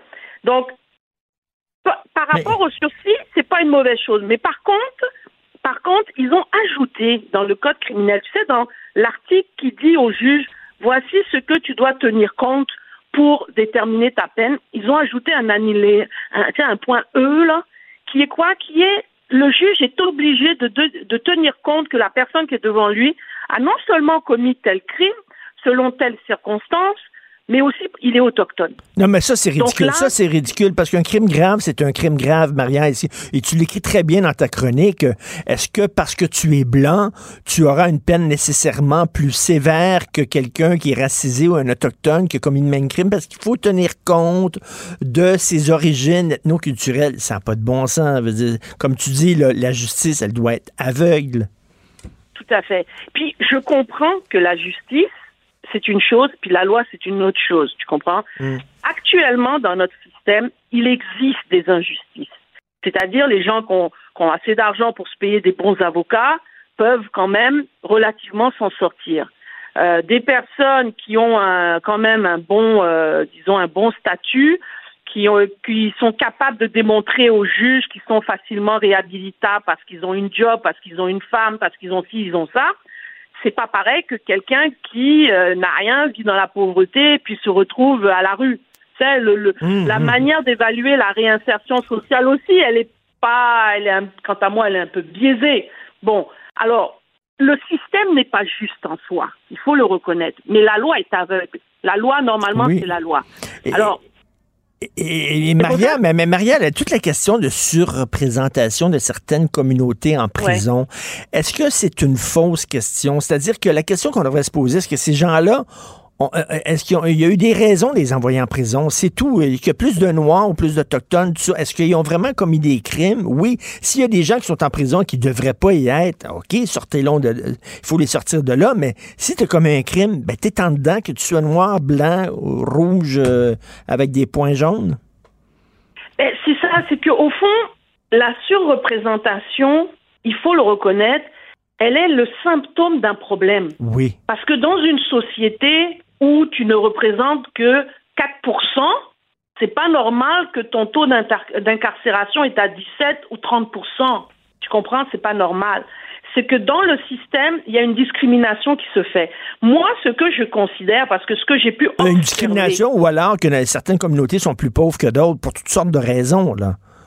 Oui, il y a ça, c'est-à-dire qu'il y, a des, il y a des communautés qui sont pauvres, euh, qui, bon, il y a beaucoup de consommation de drogue, d'alcool, décrochage scolaire, petite criminalité. Euh, écoute, absence du père aussi dans certaines euh, communautés, il faut le dire. Tu peux en ajouter, tu peux en ajouter.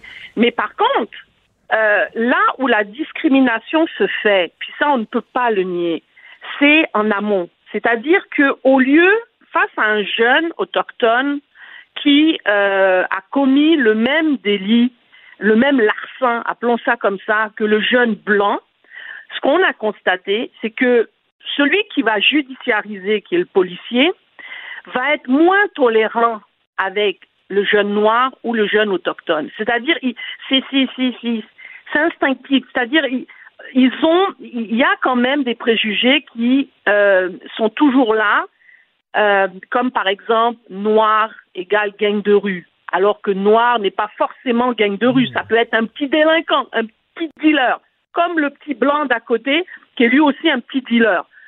Pour, c'est sûr que lorsqu'il y a des crimes graves, les policiers sont aveugles, ils arrêtent tout le monde. Mais lorsque on peut déjudiciariser, c'est-à-dire au lieu de l'envoyer devant le juge, on va demander euh, euh, de la justice réparatrice, on va faire du communautaire, on va on va appeler les parents, on va trouver d'autres moyens avant de judiciariser. Ce qu'on constate, c'est que on est moins tolérant avec les autochtones et les gens de, de couleur, particulièrement les Noirs. Donc, ça, c'est un, je te dirais ça, c'est un facteur. C'est pour ça que je dis qu'au fond, arrêtons d'envoyer tout le monde devant les tribunaux. Si on est capable de gérer ça de manière euh, autre, faisons-le. OK? Mais tu sais, tenir, compte, de tenir compte de la, de la, mettons, euh, tenir compte d'où il vient, de son origine, etc., lorsque c'est le temps de donner des peines. Mais je m'excuse, mais il y a des gens qui viennent de milieux pauvres et qui n'ont jamais commis de crime, là. Ils sont pauvres, puis ils n'ont pas. Tu sais, c'est pas, c'est pas non plus une excuse de commettre des crimes graves. Je suis pauvre. Il y a des pauvres qui respectent la loi. Tu as tout à fait raison, tout à fait raison. Mais ce que je te dis, j'essaie de te, disons, de t'expliquer un peu pourquoi il y a cette surreprésentation. Tu comprends? Mm. Maintenant, il y a des gens de couleur, il y a, des noirs. Euh, la communauté noire, elle est grande et la criminalité dans la communauté noire elle est faible. Là, c'est pas euh, la criminalité même jeunesse. Les jeunes là, euh, leur, criminalité est faible dans les taux de criminalité généraux là. Donc au fond, ce, qui se passe actuellement, c'est qu'on attribue, et c'est ça, ça qui est dommage aussi avec ce, ce projet de loi-là, qui dit lutter contre une discrimination, c'est qu'il crée une discrimination. C'est ça qui est, qui est aberrant. Euh, outre le fait d'enlever des, des, peines minimales, parce qu'on peut être d'accord ou pas d'accord de les enlever. C'est la, c'est la raison derrière ça. Je te donne un exemple. Euh, on a cette, il y a cette, euh, cette espèce de préjugé dans notre société. Je te parie tout ce que tu veux, interpelle n'importe qui, puis dis-lui, gang de rue, c'est quoi, c'est quoi la première image que tu as dans ta tête? Un noir, un arabe, un latino. Alors qu'au fond, c'est complètement faux. Cette ben, ben, ben en même temps, écoute, euh, si tu me dis crime économique, je vais te répondre blanc. Et c'est vrai, les, crimes économiques, et je m'excuse, mais tu as vu les arrestations de pimp récemment? Tu as vu les photos, Maria? Les oui, pimps, ben, la très grande majorité des pimps sont noirs. Je suis désolé, mais c'est une réalité, là. Non, Richard, regarde. L'affaire, c'est que Lorsque une société décide de cibler une forme de criminalité, ok, elle, elle décide aussi de cibler certains groupes. C'est ça le, c'est un jeu de tube. Regarde, dans le, le dans la, la, proportion, si tu veux, des pimps, euh, dans lorsqu'on regarde euh, la grande image, on sait qu'il y a des gars de gang, on sait qu'il y a des gars du crime organisé et on sait qu'il y a un paquet d'indépendants. OK? Mais lorsque on va se mettre à cibler certains secteurs ou certains, euh, si tu veux, certaines formes de criminalité, c'est sûr que dans la grande talle, on peut tomber sur des jeunes noirs comme on peut tomber sur des jeunes blancs. Laisse-moi te dire que ceux qui contrôlent pas mal le pimpage, ce sont les motards. Oui, qui sont des Alors, blancs. comment ça Mais tu sais, on, on- mais blancs. oui, mais on peut le Alors, dire. on les peut, voit pas non, mais ok, oui, c'est vrai, mais on peut dire, regarde, comment ça, je peux dire les, Hells- les Hells Angels c'est des blancs et personne n'est choqué, mais je peux pas dire les gangs de rue c'est des noirs. C'est ça, c'est ça l'affaire, c'est les noirs, les arabes, les gangs de rue, puis les Hells Angels c'est des blancs. Non? Non, parce que, regarde, je t'explique. Les Hells Angels, on, on, on va pas dire, comment dire, on, dans, dans l'analyse qu'on va faire des Hells Angels, on va dire c'est du crime organisé. On va dire c'est des bikers, c'est des motards. On va pas dire c'est une gang de blancs. Mais quand on parle des gangs de rue, on va dire c'est une gang de noirs, une gang d'arabes. Pourtant, pourtant, les gangs de rue, là, il y a des blancs dedans. Si tu t'en vas dans les zones, dans les parce que le gang de rue, il prend la couleur du territoire. Si tu vas dans un quartier multiethnique, c'est sûr ton gang de rue il est multiethnique. Va à Québec, là, dans le Québec, va dans la ville de Québec, Québec profond. Les gars de gang là-bas, ils sont tous blancs, puis ils sont avec les motards. Tu comprends ce que je veux dire? Moi, quand je suis allée au Salvador, là, tous les gars de gang, dans toutes les gangs, c'était des Salvadoriens. Donc, il faut arrêter, parce que, premièrement, ça ne nous apprend rien sur le gang. Le fait que les gens sont de telle ou telle couleur, que les, que les L, c'est des blancs, là, ça change rien au fait. euh, ça n'apporte aucune information sur le délit en soi, sur les crimes qu'ils commettent. Ce sont des groupes criminels. Exactement. Que ce soit des blancs ou des noirs, tu sais, c'est des groupes criminels. Ben c'est ça, mais il faut se- pas non plus que le juge, ben ok, moi, t'es- t'es un criminel, euh, tu vas en dedans selon, euh, selon la peine que tu as faite, et on devrait pas Mm-hmm. tenir compte de que tu sois autochtone ou que tu sois noir ou que tu sois blanc, pour moi. Tout à fait. On Tout à devrait. fait, et- et- à mais fait. écoute, je- on est en train d'embarquer sur euh, l'émission de Benoît Dutrisac, puis il va me tuer. mais mais par- la, la preuve que Maria, c'est tout le temps intéressant de parler avec toi parce que c'est des sujets extrêmement complexes. Il faut il faut continuer cette conversation là. On fera quelque chose là-dessus justement seulement sur ce sujet-là, Euh, le profilage racial et euh, le portrait là, racial de la criminalité à Montréal. Merci Maria Mourani. Grand plaisir, Richard. Merci, criminologue et chroniqueuse au Journal de Montréal. Là, Il faut que je fasse vite parce que Benoît est en tabarnouche. Alors, c'est lui qui prend la relève. Il y a notre rencontre à 11 heures. Je remercie beaucoup Frédéric Hull à la recherche. Merci Jean-Nicolas Gagné et Florence Lamoureux. Merci beaucoup pour votre beau travail. Charlie Marchand à la réalisation, à la régie. On se revoit demain 8 heures. Passez une excellente journée. Cube Radio.